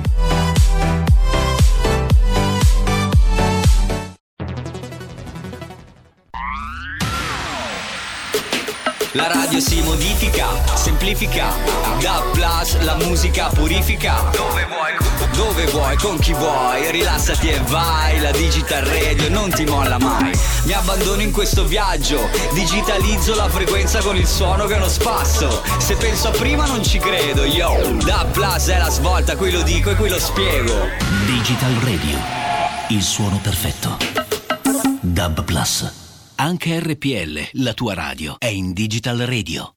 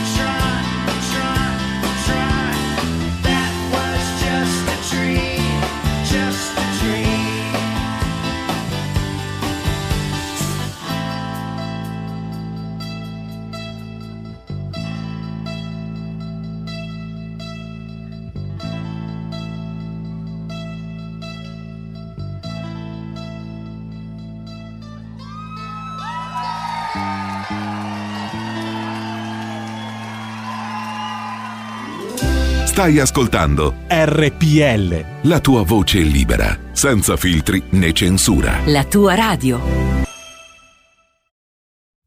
La linea a Pierluigi Pellegrini. E gli applausi a Federico, adesso c'è lui sulla tolda di comando e regia tecnica, applausi anche per l'offerta musicale arrivata e pervenuta direttamente a voi ascoltatori di RPL, la vostra voce, la vostra radio, chi ascolta RPL K oltre 100 anni. Meditate gente, meditate, simultanee con noi quando sono scoccate le 16:36, Federico, Dio, sospesi a 214 metri sopra il livello del mare, con le temperature che ci raccontano 22 gradi centigradi sopra lo zero, temperatura interna, esterna 19,7, 59% l'umidità, la pressione pari a 1004,8 millibar. Il tutto, come vi ho detto prima, l'ho perso. Nel mese di Fiorile, mese del calendario repubblicano. E un abbraccio forte, forte, forte, forte alla signora Clotilde, alla signora Carmela, loro e alla signora Angela. Loro insieme a tanti altri ci ascoltano dal televisore, l'elettrodomestico più amato, il canale 740, questo è l'ordine numerico, pronunciatelo come volete, 740, 740, ma è lui, le lui. E poi anche naturalmente coloro che ci ascoltano cullati dall'algido suono digitale della Radio DAB, coloro che ci ascoltano grazie alle applicazioni iOS Android, dal tablet, dallo smartphone, dall'iPhone, dalla smart television, dalla Fire TV, da Alexa, accendi RPL Radio, passaparola, ve ne saremo riconoscenti. E poi naturalmente c'è anche, siamo su YouTube, sul portale della Verità, il quotidiano La Verità, e su internet. Ho detto tutto. Allora tra poco facciamo partire la rubrica dite la vostra che io penso la mia. Leggiamo qualche messaggio, mi sono arrivati, me ne è arrivato uno, due, allora ecco qua, fermi tutti. Eccolo qua il messaggio. No,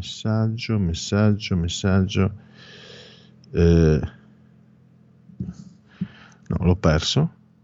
Ah, ecco qua. Spiacente, non credo più alle associazioni di categoria, in particolare proprio con API Torino, con la quale ho avuto una pessima esperienza. Però capisco questo finale, quindi ora spengo la radio e levo il disturbo. Non c'è mica disturbo, cioè non... Noi siamo per la libertà, per il pluralismo, libertà di pensiero, di opinione e di parola, al contrario di quello che va per la maggiore in altri lidi. Allora, dai, partiamo con la rubrica dite la vostra che io penso la mia, e vi metto in condivisione un'immagine un po' stomachevole. Dite la vostra, che io penso la mia. Il telefono, la tua voce, allo 02 6620 3529. Anche al numero di WhatsApp 346 64 27 756. Ho ripreso una notizia che vi avevo dato al volo ieri pomeriggio. Europavult, via libera ai vermi e le tarme della farina in tavola, e c'è la foto di questi simpatici animaletti che andranno ad allietare il nostro desco. Ah, messaggio chiaro, siete quello che mangiate. Buono il panino col crudo?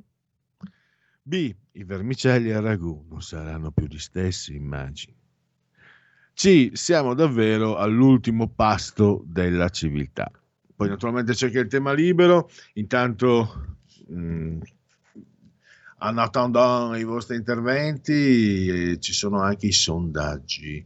Per esempio ho un sondaggio bello fresco della SVG, la Lega perde 0,9, 20,9 primo partito comunque, 19% il PD, Fratelli d'Italia 18,7, 17,8 5 Stelle, Forza Italia 6,6, Azione Calenda 3,5. Apro l'altro foglio perché sono curioso di sapere quanto ha Italia Viva, 1,7. Poi abbiamo ancora un dato demografico Istat, continua a diminuire la popolazione. Al 1 gennaio 2021 i residenti ammontano a 59.258.384 in meno su base ANMA. Minimo di nascite e massimo di decessi. 7 neonati e 13 decessi per 1.000 abitanti, la metà del 2019. Età media in ulteriore rialzo, 46 anni al 1 gennaio 2021.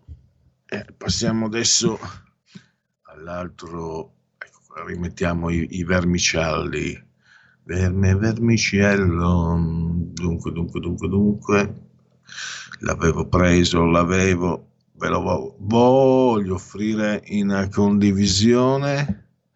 Pensa che bello, eccolo qua, pensa che bello, burro e salvia, pomodoro, ecco, 4 vermi, 4 tarme sciue, tarme alla partigiana, sì, e oggi non è giornata, alla parmigiana, poi vediamo ancora un po', tarme alle 4 stagioni, e poi ancora tarme ai ferri, tarme in umido, non lo so, poi non so se avete voglia, aggiungete voi, se no andiamo avanti ugualmente, perché appunto avevo ancora dei sondaggi da offrire alla vostra attenzione. Dunque, questo è un sondaggio Demopolis, gli italiani e il lavoro, commissionato dalla Rai. In seguito alla crisi del Covid in Italia il mondo del lavoro non sarà più lo stesso, avverrà una mutazione profonda. È d'accordo con questa affermazione il 68%, non è d'accordo il 19%, non sa il 13%. Teme che nei prossimi mesi lei o qualcuno della sua famiglia possa perdere il posto di lavoro, lo teme il 30%, non lo teme il 58%, non sa il 12%, i più saggi. Lo stop ai licenziamenti per la durata della cassa integrazione è stata una misura necessaria per tutelare il lavoro in una fase di crisi per il 63%, irrilevante perché si è limitata a posticipare il problema per il 30%, controproducente per la dinamica d'impresa, questo è il 7%. E poi il blocco dei licenziamenti per tutti i lavoratori in cassa integrazione sarebbe prorogato sino al 31 di ottobre, d'accordo il 58%, no il 27%, non sa il 15%. Prossimo sondaggio, eccolo qua, lo stiamo aprendo. Monitor Italia è il titolo, realizzato da Tecne e commissionato dall'agenzia Dire. Qui la Lega è al 21,6%, il PD al 19,3%, Fratelli d'Italia al 18,6%, 5 Stelle 16,4%, Forza Italia 9,7%, Azione Calenda 3,3%, Italia dei Valori Renzi 1,9%. Il borsino dei leader. Allora, in testa Draghi 51,7%, poi abbiamo Meloni 41,2%, Conte 37,4%, Salvini 32,5%, Letta 29,5%, Berlusconi 29,1%, Speranza 21,7%, Bonino 20,4%, Calenda con il 18%, e ultimo, ormai in piena retrocessione, come Crotone e Parma messi insieme, auguri a queste squadre per un grande campionato di Serie B, Renzi con il 10,4%.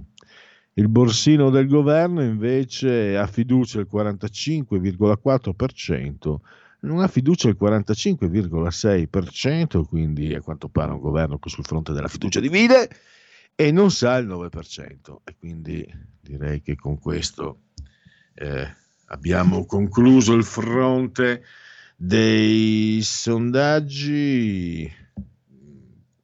Vi ricordo che alle 17.05 con Alessio Musella oggi parleremo di arte in TV e quindi mentre tra 10 minuti faremo partire per qui Parlamento Enzo Roberto, mi ricordo la gaffa che ho fatto la prima volta che l'ho intervistato, Enzo Ferrari, che poi non era un paragone così disdicevole, insomma. Enzo Ferrari fa parte della storia, direi è uno dei geni dell'umanità per quanto riguarda la meccanica, la dinamica, l'estetica industriale, non so cos'altro dire. Allora, Roberto Paolo Ferrari, andiamo intanto, c'è anche Segui la Lega, quindi intanto andiamo ad aggiornare le notizie prendendo spunto dalle nostre agenzie. Estendere a 42 giorni il richiamo Pfizer-Moderna, raccomandazione del Ministero. Sardegna, il trattore si ribalta, muore un ragazzo di 16 anni. Luana, agli indagati contestata la rimozione della protezione. Ispezione nella casa dove abitò l'ex moglie del papà di Denise. Omofobia, in arrivo un testo del centrodestra di governo.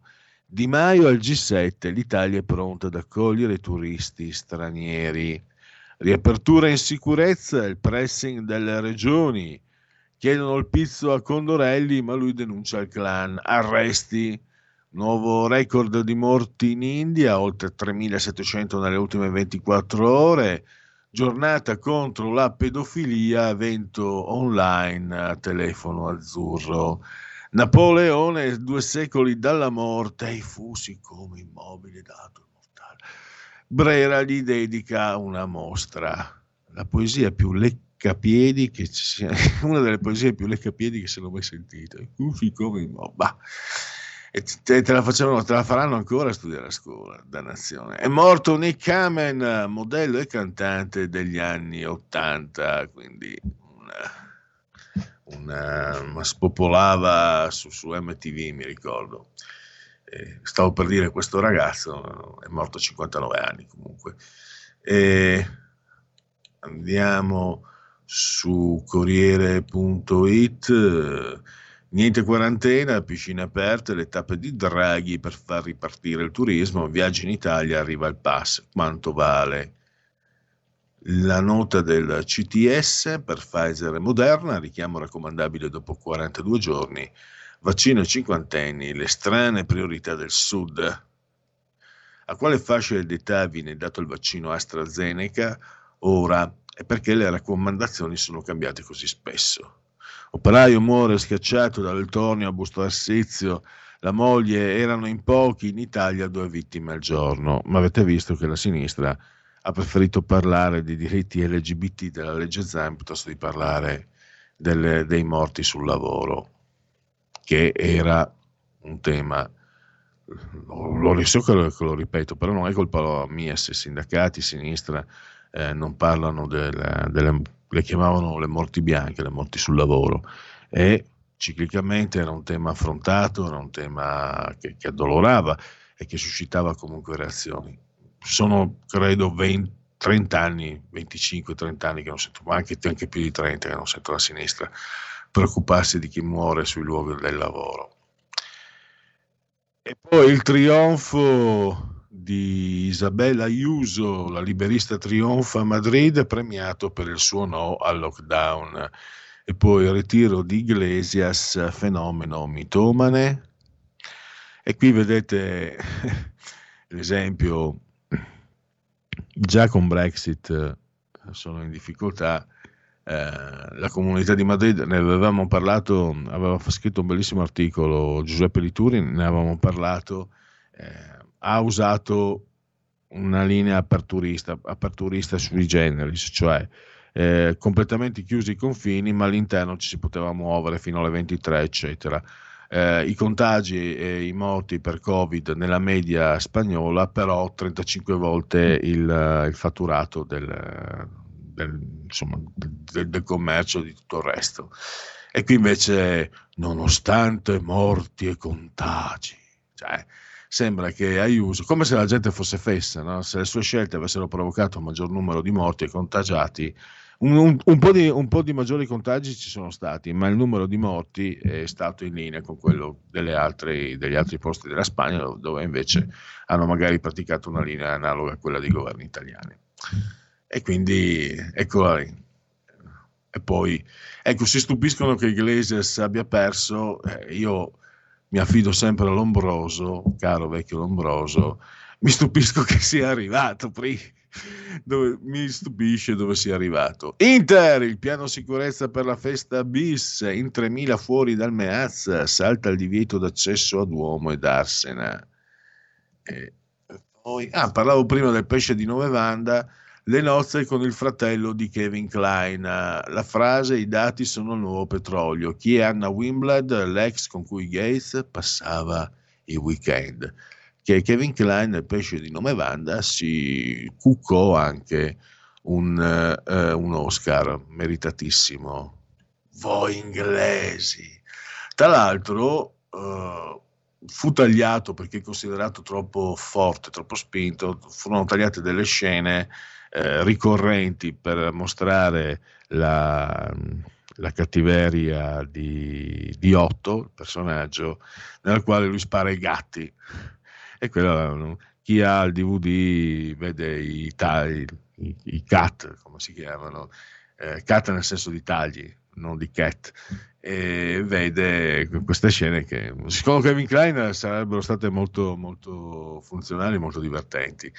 E tra l'altro lui nell'originale parla in italiano, non spagnolo, no? Quando fa l'amore con Jamie Lee Curtis al momento dell'orgasmo lui dice Real Madrid, invece adesso non ricordo più, ma parla in italiano, dice, non dice Juventus credo ma dice qualcos'altro, non so, forse Colosseo, non lo so, adesso francamente non lo ricordo. E andiamo a Dago Spia, eccolo qua, riposa in pace Nick Kamen, cantante degli anni '80. Poi obiettivo isolare Pechino, il G7 si dà finalmente un'agenda politica precisa, costruire una lega delle democrazie per contrastare la minaccia dei regimi autoritari, meno che i buoi non siano già scappati. Cosa farà ora Marotta? Dopo il naufragio della Superlega, il presidente del Milan Paolo Scaroni si è dimesso. La D dell'Inter Marotta, che è anche consigliere federale, in un primo tempo sembrava disposto a fare un passo indietro, ma ci ha subito ripensato. Una soluzione per sempre, PD, 5 Stelle e Forza Italia cercano l'accordo sull'eliminazione o comunque la riduzione drastica dell'impugnabilità della sentenza di assoluzione. Poi abbiamo la Serie A sceglie di non decidere, l'offerta di Sky non basta, rinviata l'assegnazione delle 3 gare in esclusiva. I rappresentanti della società vogliono aspettare la decisione del Tribunale Civile di Milano. Andiamo subito allora, invece non vorrei prendere in contropiede i nostri tecnici, andiamo a Segui la Lega perché il tempo comincia davvero a stringere. Segui la Lega è una trasmissione realizzata in convenzione con La Lega per Salvini Premier. Allora, segui la Lega su legaonline.it, su internet, scritto legaonline.it, aderisci anche tu, hashtag no coprifuoco, 3 proposte di Salvini, prima l'Italia, iscriviti anche tu alla Lega, potete farlo, 10 euro pagabili con PayPal senza nemmeno essere iscritti a PayPal, pensate, poi il codice fiscale, i vostri dati e poi vi verrà recapitata per via postale alla Magione la tessera Lega Salvini Premier. E poi D43, il codice della Lega, usalo per il tuo 2 per 1000, chiedo scusa, il 2 per 1000 D43, D di Domodossola 4 il voto in matematica, 3 il numero perfetto, il codice della Lega. E appuntamenti alla radio e alla televisione, che poi si dovrebbe dire penso in radio, in TV, ma ormai è uso. Gianmarco Centinaio, sottosegretario all'agricoltura, questa sera Rai 2, TG2 Post, Poi ancora questa sera alle 21:45 l'europarlamentare Antonio Maria Rinaldi, Rete 4, zona bianca. Lucia Borgonzoni, invece, sottosegretaria ai beni e attività culturali, la potete vedere, auscultare domani nel cuore della notte, domani mattina alle 9:30, Canale 5, Mattino 5. E poi Alberto Bagnai, ovviamente senatore della Lega, non può che partecipare a una trasmissione che si intitola Economia, Sky TG24, domani pomeriggio alle 16:15. E poi ancora Gianmarco Centinaio, venerdì all'ora antelucana, al mattino 9:45, Rai News 24, l'emittente Studio 24. E infine Alessandro Morelli, vice ministro delle infrastrutture e trasporti, lo potete seguire la prossima settimana, martedì alle 16:15, Sky TG24, rubrica Economia. Sigla del Segui la Lega e poi un messaggio da WhatsApp e poi qui Parlamento. Segui la Lega è una trasmissione realizzata in convenzione con La Lega per Salvini Premier. Allora, prima del Parlamento, Tarmen Saor, questa mi mancava, questa è bella, Tarmen Saor, e poi Tarme alla Civet, invece fish and chips, da leccarsi i baffi. Allora, qui Parlamento, Roberto Paolo Ferrari, intervallo, poi le chiacchiere stanno a zero, arte e dintorni con Alessio Musella, autore ed editore.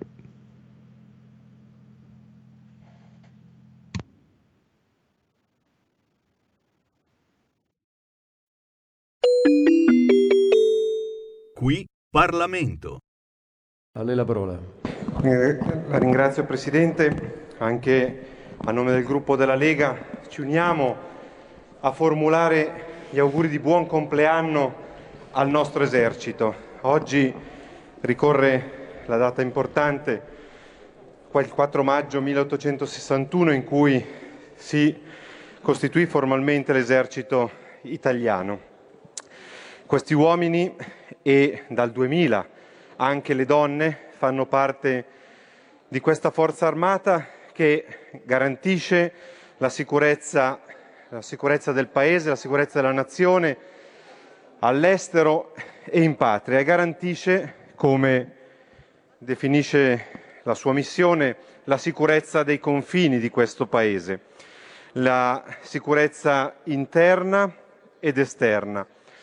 Una sicurezza che è dagli anni 2000 garantita da una forza specializzata, mentre nei suoi numerosi anni di storia molte formazioni sono state alimentate invece dai coscritti, dai ragazzi di leva, da quei ragazzi che hanno poi sacrificato la loro vita sui campi di battaglia, dalle guerre risorgimentali a quelle della Prima Guerra Mondiale, sul Carso, sulle Alpi, sui confini orientali, alla Seconda Guerra Mondiale, nei vari teatri in cui sono stati schierati. Poi, dal dopoguerra, hanno contribuito invece alla stabilizzazione e alla pacificazione dei vari teatri in giro per il mondo, e ancora questa è la loro missione cui il Paese tributa un importante ringraziamento, un importante gesto d'affetto. Da ultimo, in quest'ultimo anno, abbiamo visto i nostri militari anche impegnati nelle nostre strade a favore delle popolazioni, a tutela di quella che era una situazione gravissima che ha colpito il nostro Paese e il mondo intero con l'emergenza pandemica, l'emergenza sanitaria. Io ho un auspicio in questa occasione, in questo compleanno delle Forze Armate, di poter tornare presto a festeggiare queste ricorrenze, a festeggiare attraverso l'abbraccio corale della popolazione, i nostri uomini e le nostre donne in divisa, che sicuramente saranno stretti dall'affetto dei cittadini, e sicuramente quelle divise non spaventeranno nessuno. Grazie ancora agli uomini e alle donne delle nostre forze armate. Grazie a lei. Intanto chiedo cortesemente. Qui Parlamento. In quanti ti promettono trasparenza, ma alla fine ti ritrovi sempre con il bollino rosso e non puoi dire quello che pensi. RPL, la tua radio. Non ha filtri né censure. Ascolta la gente e parla come la gente.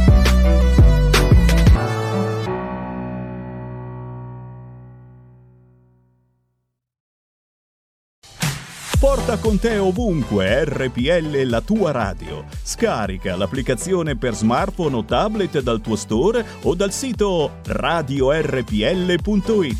Cosa aspetti?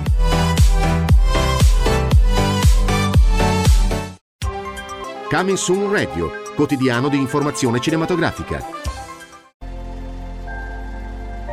Al cinema viviamo insieme ogni emozione. Pazzesco. Quelle che colorano la vita. Quali sono le cose importanti? Lo sai quali sono. Che fanno brillare gli occhi.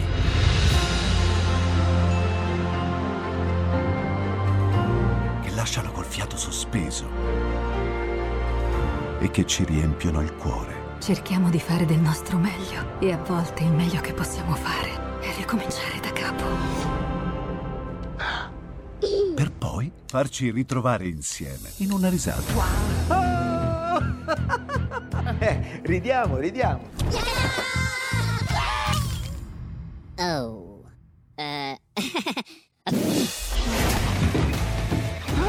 Ride? Dai raga, tutti insieme! Vola! No, ma guarda, che esagerato. Il cinema fa sognare in grande. E questo è il sogno. Ogni volta nuovo di zecca ogni sera, ed è molto esaltante.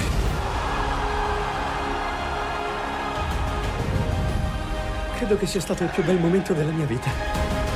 Non si arrendono mai. Assolutamente no.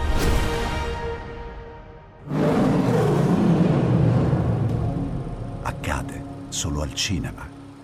Ciao ragazzi, ci vediamo al cinema. Scusa. She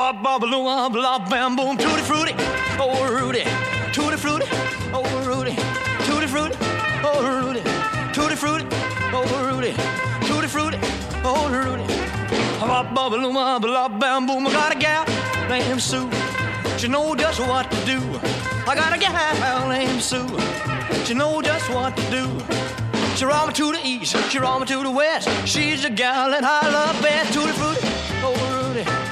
Fruity, oh Rudy, tutti frutti, oh Rudy, tutti frutti, oh Rudy, tutti frutti, oh Rudy.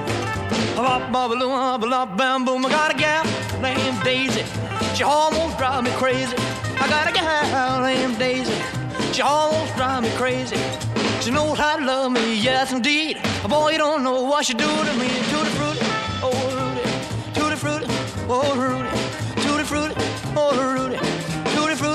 Oh Rudy, tutti frutti, oh Rudy. Bop bop bop bop bam boom. Hit it.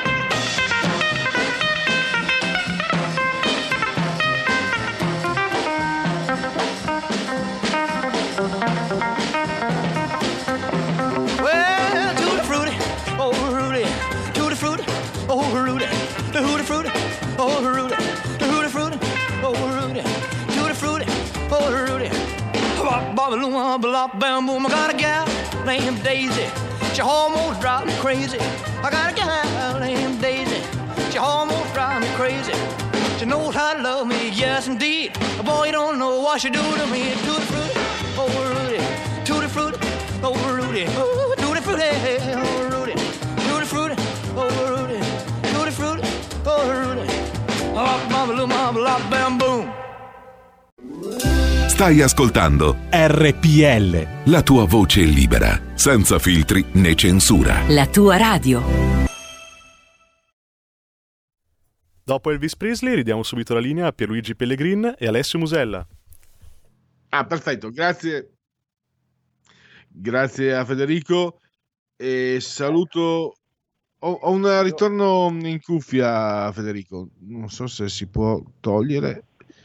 Ecco, saluto, intanto ringrazio il creatore di questa rubrica, Le chiacchiere stanno a zero, l'autore editore Alessio Musella, che dovrebbe essere in linea. Nel caso sì, lo saluto e le ringrazio. Benvenuto Alessio. Ci sono.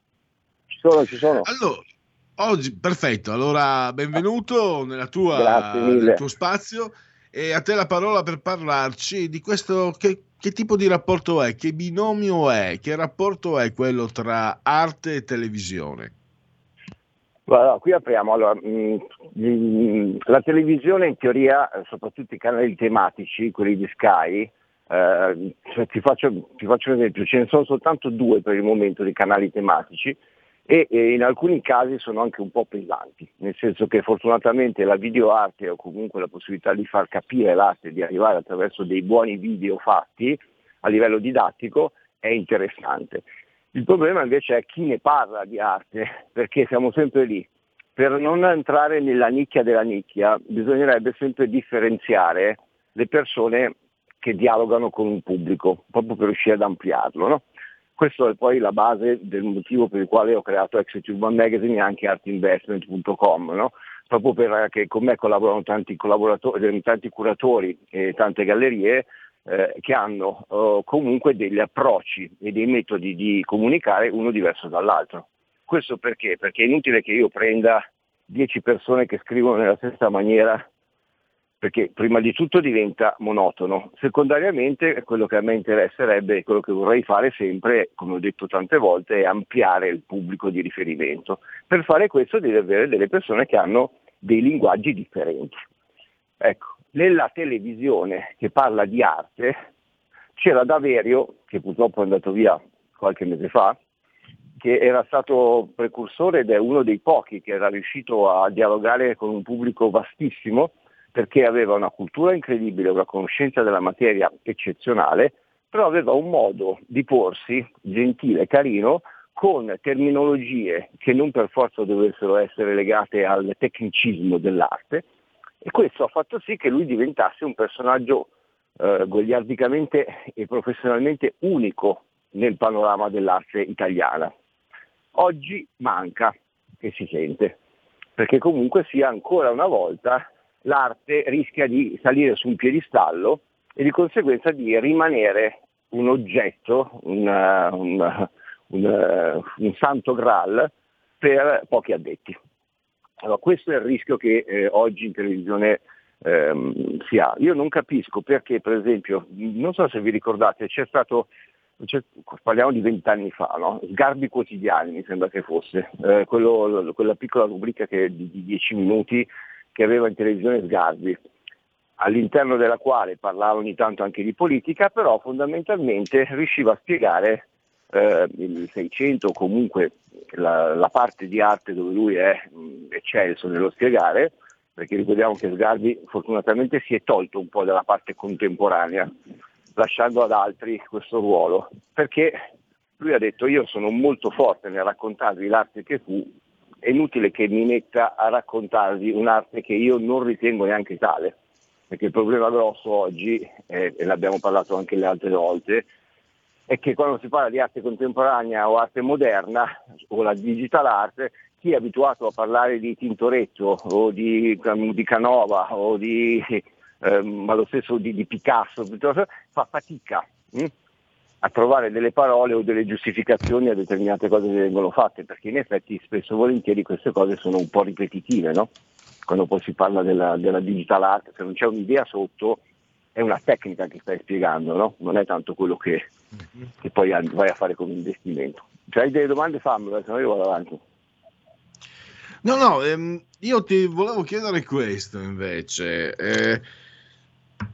la penetrazione dell'arte, usiamo l'avverbio, si può usare, presso il grande pubblico. Mi spiego, io contrariamente a te, francamente, io lì è una questione mia, non ho mai amato, ma neanche lontanamente Daverio, ma proprio no, guarda, ti dico, lo trovavo addirittura, proprio, però ammetto insomma, no, cioè per carità, era anche una questione di scelta personale, ma aveva creato, è stato capace, prima Sgarbi, che ne approfittava per inveire contro i giudici, ma dopo infilava. Io mi ricordo quelli che non lo sopportavano quando inveiva contro i giudici, che poi invece dicevano è un piacere ascoltarlo mentre parla di arte in televisione. E Daverio, ripeto, io per onestà con i miei ascoltatori, con te devo dire la mia posizione, però è indubbio che ha creato qualcosa di più di una nicchia, anzi è andato anche oltre, no? Ecco, questo significa che c'è un certo tipo, c'è un segmento di pubblico che io quando parlo di arte qui a RPL, ma si può anche capire, sinceramente non mi segue nessuno o quasi nessuno, ci voleva la tua rubrica per costruire un appuntamento con una cadenza, con un esperto, ovviamente io non sono esperto eccetera, sono solo appassionato, quindi c'è un segmento di persone interessate e Sgarbi prima e Daverio dopo sono riusciti a catturarlo, ma mi sembra, Alessio, che sia quasi, come dire, casuale, occasionale, che non ci sia una programmazione che va verso il pubblico appassionato d'arte, che sia magari che si preferisca tenerlo magari in una situazione di nicchia o marginale. Ho quell'impressione nel vedere, tu stesso hai detto che i canali a pagamento sono un po' anche addirittura forse un po' noiosi certe volte. Ma certo, perché allora intanto devi calcolare che quando si parla di TV si parla comunque anche di introiti pubblicitari e inevitabilmente gli spazi pubblicitari all'interno di un programma che parla di arte non sono i più desiderati dagli investitori, ok, dagli sponsor, perché comunque dovrebbero essere in teoria operatori del settore e per cui in questo caso i galleristi, e il gallerista non è che sia così contento di tirare fuori i soldi, dovrebbe farlo a livello di magnati, cioè dovrebbe essere ancora il magnate di una volta per cui investire, però non è che lo faccia molto. Quello che l'errore che si fa è che, tu sai che io sono molto per la trasversalità, no? Per cui se io dovessi vendere un prodotto d'arte non me ne fregherebbe niente di andare in una trasmissione che parla di arte, ma andrei volutamente in una trasmissione che non c'entra niente proprio perché è lì che fai lo scoop, no? È uno che dice cosa c'entra questo qua? E allora forse è la volta che te ne accorgi o che comunque dai maggiore attenzione a quello che sto facendo, no? Altrimenti arte su arte magari ti scappa via e non vai a... Per cui la stessa cosa farei io. Allora, chi è un amante dell'arte o chi è un collezionista comunque ha un portafoglio abbastanza interessante in tasca, per cui nel momento in cui la persona dovesse mettere degli spot pubblicitari che non sono inerenti all'arte, secondo me avrebbe un senso, anzi a maggior ragione piuttosto che spendere i soldi in altri programmi, però questo non viene considerato, per cui cosa vuol dire? Che siccome non ho introiti economici non gli do neanche lo spazio che merita, perché se io gli dovessi dare 10 minuti prima di Striscia la Notizia, se la gente non me lo segue, probabilmente quei 10 minuti lì io li vado a perdere, no? A livello economico. Per cui, siccome è un gatto che si morde la coda, in teoria la gente che è appassionata di arte è poca, e allora io gli do ancora meno. Per cui non voglio ampliare questo tipo di discorso. Oggi tra l'altro, vabbè, è uscito su Libero, mi hanno chiesto di fare il direttore artistico di artchannel.club, che sarà una web TV che parlerà di arte. Io l'ho presa, non è che io non abbia da fare, perché sinceramente ho un pochino di cose da fare, però sono stato lusingato dalla richiesta e per cui ho detto di sì, proprio perché sono stufo di criticare, un po' come ho fatto con l'editoria, no? con il magazine, ero stufo di dare dei consigli o comunque di dire all'editoria tradizionale perché non cambiamo, perché non mi fate scrivere in una certa maniera, perché non posso scrivere in maniera più leggera, e le risposte erano quasi sempre negative, allora me le sono inventate io, ok? Nella televisione, e anche in questo caso qui, direttore artistico significa che è tutto da fare, per carità di Dio, però la mia idea è quella di dire spieghiamo l'arte in maniera veloce, dinamica, per cui non vorrò più di 5 minuti di chiacchierata perché altrimenti diventa pesante, o altrimenti le interviste ai vari artisti, cioè voglio comunque riproporre o comunque far sì che la gente possa ascoltare e vedere questo tipo di servizio, questo tipo di prodotto, ma non necessariamente andando su Sky, perché la fortuna delle web TV è quella che comunque esistono i podcast come esistono in radio, e se uno vuole, per esempio io ti dico, tu quando abbiamo finito la trasmissione tu mi mandi il podcast, io lo faccio tagliare e lo rimetto in onda più volte. Ci sono un sacco di persone che magari non mi stanno ascoltando, non ci stanno ascoltando adesso dalle 17 alle 17:20, però a mezzanotte, alle 11, quando c'è un sacco di gente che comunque ascolta quello che diciamo non nell'orario tradizionale. Allora, anche in questo caso, se uno crea un prodotto interessante, curioso, veloce, snello, per cui anche sul web devi stare comunque molto veloce, cioè non puoi avere 20 minuti, mezz'ora, perché la gente non ti segue, allora a quel punto lì i podcast possono veramente prendere una chiave diversa di lettura, e allora ancora una volta andiamo ad ampliare il discorso del pubblico. E questa è una questione informativa, no? Per cui raccontare l'arte in modo tale che qualcuno possa dire: ah, non lo sapevo, mi interessa, e magari guarda questo mondo con meno sospetto rispetto a qualcuno che spesso e volentieri si sente inadeguato perché magari non ha studiato o non capisce o non gli si vuol far capire di che cosa si sta parlando, perché anche lì, quando parliamo della nicchia, ti lascio ignorante in modo tale che non me ne frega niente, e per cui non sei all'altezza di parlare di arte, perché purtroppo molti del settore fanno così. E questa è una cosa. Invece è una cosa, adesso mi tolgo un sassolino dalla scarpa, se posso. Posso? Sempre. Allora, l'arte venduta in TV. Ci sono dei curatori molto bravi, ci sono delle trasmissioni, delle televendite, perché fondamentalmente si chiama televendita. Allora, in alcuni casi, quando tu spieghi e racconti la storia di un'opera, e che ha anche un certo tipo di valore, è giusto che comunque le persone utilizzino certi termini, anche perché ti stanno spiegando che cosa stai comprando, ok? Ti stanno raccontando la storia di questo pezzo. Da lì a fare un investimento non è esattamente la stessa cosa, nel senso che il mercato dell'arte non è matematico, non è che se io compro oggi a 5 tra 10 anni vale 7 o vale 4, non si sa. Ci sono dei parametri o ci sono dei motivi per cui potrebbe salire, ma potrebbe anche tranquillamente non salire. Per cui fondamentalmente se compri qualcosa è perché ti deve piacere. Se parliamo di investimento è un'altra cosa. Allora ci sono dei canali di televendite che sono solamente professionali e ti raccontano cosa stai comprando, invece ce ne sono alcuni che sono molto improvvisati e con i quali non sono molto d'accordo, perché se tu non sai di arte, o se fino alla puntata precedente hai venduto il tappeti, o magari mi hai venduto il gioiello, o magari non sei preposto a vendere l'arte, ok? Perché comunque non la conosci tu, come fai a farla conoscere agli altri?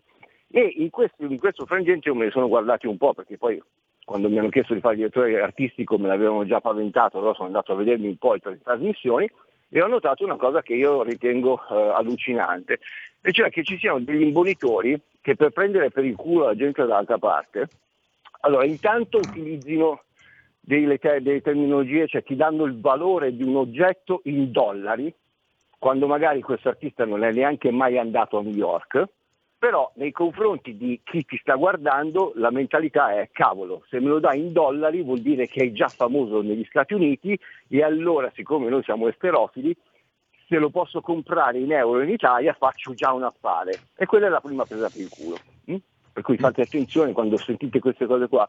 La seconda è: ha partecipato a improbabili biennali. Le biennali sono un po' dappertutto adesso, no? Una volta c'era quella di c'era comunque quella legata a Venezia, poi ce ne sono, però adesso la Biennale dell'Indonesia, quotatissimo in Nuova Zelanda, sono tutte cagate, capito? Che però servono, perché davanti alla televisione a quell'ora lì magari c'è la signora, la sciura Palmira, con tutto il rispetto, che è convinta di fare un investimento, perché ecco che cosa succede che a me dà fastidio e che per cui faccio attenzione, chiedo di fare attenzione a questo. Quando vi dicono: state comprando a questo prezzo qua, magari tra 2 anni, e vi fanno capire che quasi verrà raddoppiato, oppure diranno, cioè vi fanno capire che comunque state facendo un investimento, non un acquisto normale.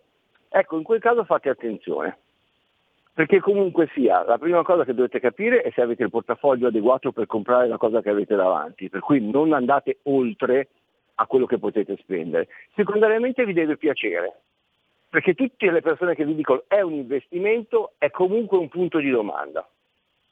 Questo lo dovete sempre sapere, perché altrimenti poi uno dice: ah, l'ho comprato a 10 perché io so che tra 2 anni, tra 3 anni, nessuno ve lo può garantire.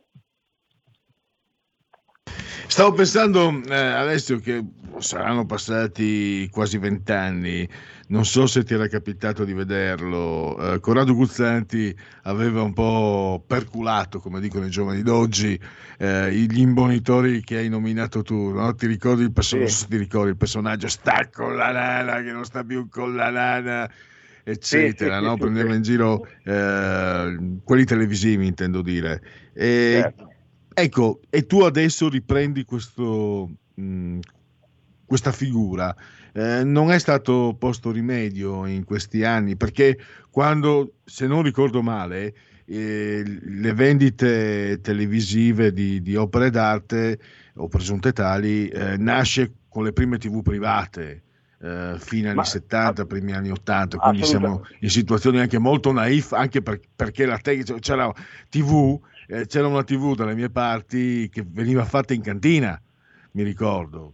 Certo, ma anche Telenord, si capiva Telenord, che poi è diventata Canale 5 Italia 1, era in cantina, cioè Berlusconi aveva preso Mike Buongiorno alla Rai e l'avevano portato in cantina, cioè fondamentalmente Mike Buongiorno aveva capito che il futuro sarebbe stato probabilmente la TV privata, però quando si è spostato dalla Rai ha fatto un salto nel vuoto, perché non sapeva cosa sarebbe successo. Poi ha avuto ragione, però hai ragione, le TV private quando sono nate erano degli scantinati.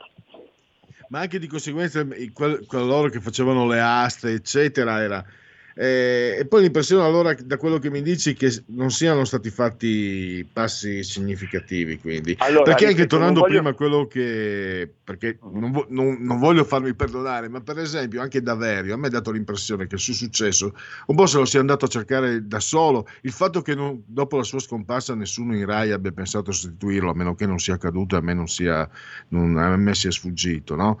Cioè, visto che Daverio ti ha aperto una strada, percorrila. No, è stato solo per... No, perché Daverio aveva un suo pubblico di riferimento che permetteva, e poi era anche un personaggio mediatico.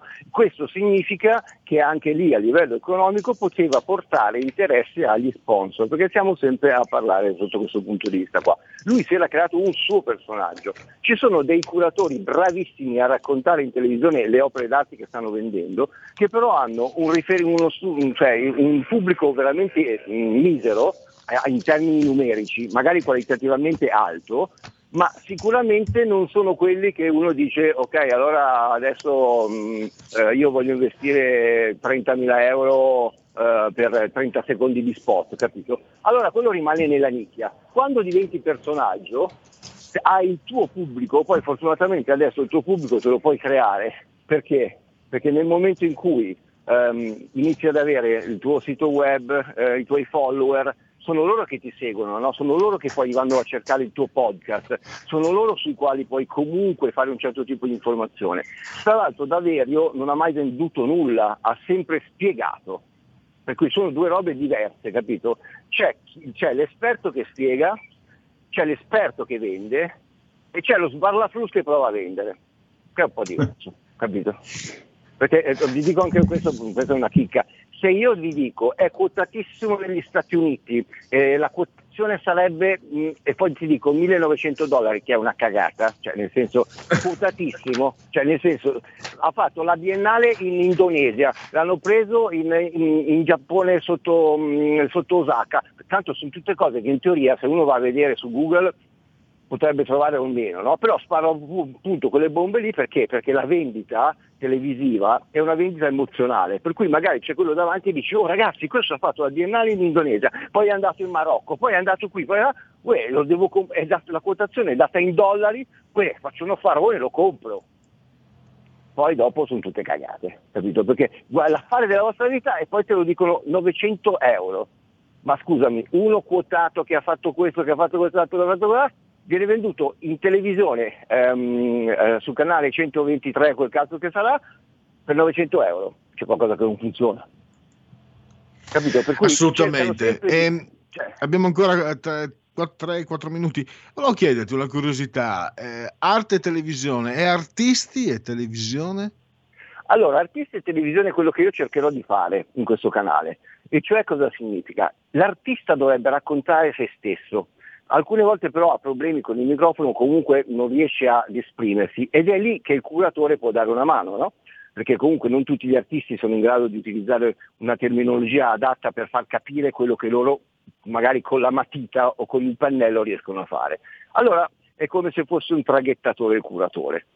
Però siccome parliamo di contemporanei che sono ancora vivi, quello che io cercherò di fare, e quello che secondo me andrebbe fatto anche in televisione, è proprio dare voce a loro e far sì che siano loro a raccontarsi, anche con le loro insicurezze, con la loro timidezza, perché anche questo ti avvicina a un artista. Se l'avesse potuto fare Ligabue, se l'avesse potuto fare Van Gogh, ok?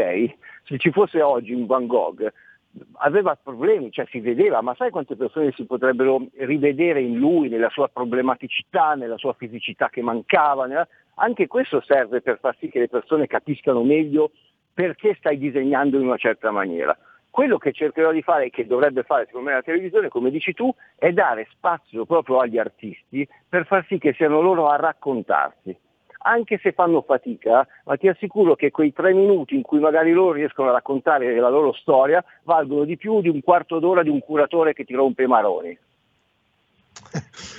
Io stavo pensando che in televisione uno come Pablo Picasso avrebbe bucato lo schermo, secondo me. Ma guarda, io allora, avevo Pablo visto Picasso, così allora, dei repartiti. Pablo Picasso e anche Dalì, comunque sono morti e c'era già la televisione, comunque erano già abbastanza delle star, ok?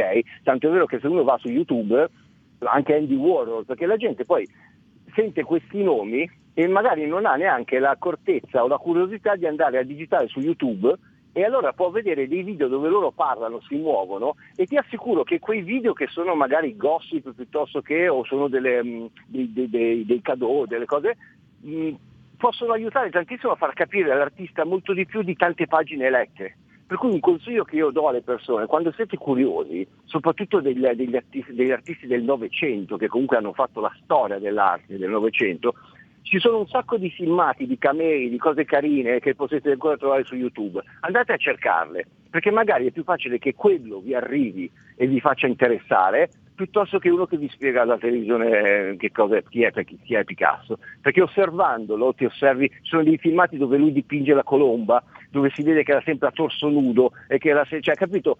È quello che ti ricorda chi è Picasso, non 2 pagine perché uno ha fatto la curatela. Per cui siamo nell'era tecnologica, schiacciate il pulsantino e andate a cercarlo. Benissimo, allora io direi che per il momento possiamo concludere. Io credo che su questo tema ci possa essere spazio anche per ulteriori riflessioni, ma intanto ci fermiamo qui. Grazie ancora allora Alessio Musella, creatore e ideatore della rubrica Le chiacchiere stanno a zero, che appunto sta terminando ora. Grazie e a mercoledì prossimo, Alessio. Grazie ancora per l'ospitalità, un abbraccio. Allora, siamo ai saluti, dunque velocemente. ANSA estendere 42 giorni richiamo Pfizer Moderna. Corriere, niente quarantena, piscine aperte, le tappe di Draghi per far ripartire il turismo, viaggi in Italia, arriva il pass, insomma qui siamo sempre nell'ordine. Coprifuoco Italia, no emendamenti di Fratelli d'Italia per portarlo alle 24. Rai, ecco i candidati al CDA, c'è anche Pinuccio di Striscia. Omofobia, in arrivo il testo del centrodestra al governo. E poi Repubblica, sempre estendere 42 giorni l'intervallo tra prima e seconda dose, questa è la notizia. Le rivelazioni di Zanetti, nel senso di Xavier Saverio, dall'errore di Cartesio allo scontro con Benzema, vi spiego i 7 segreti di Mourinho, addirittura. E poi vaccini, donato della Lega, giusta prudenza dei siciliani verso AstraZeneca. E qui le chicche di no, che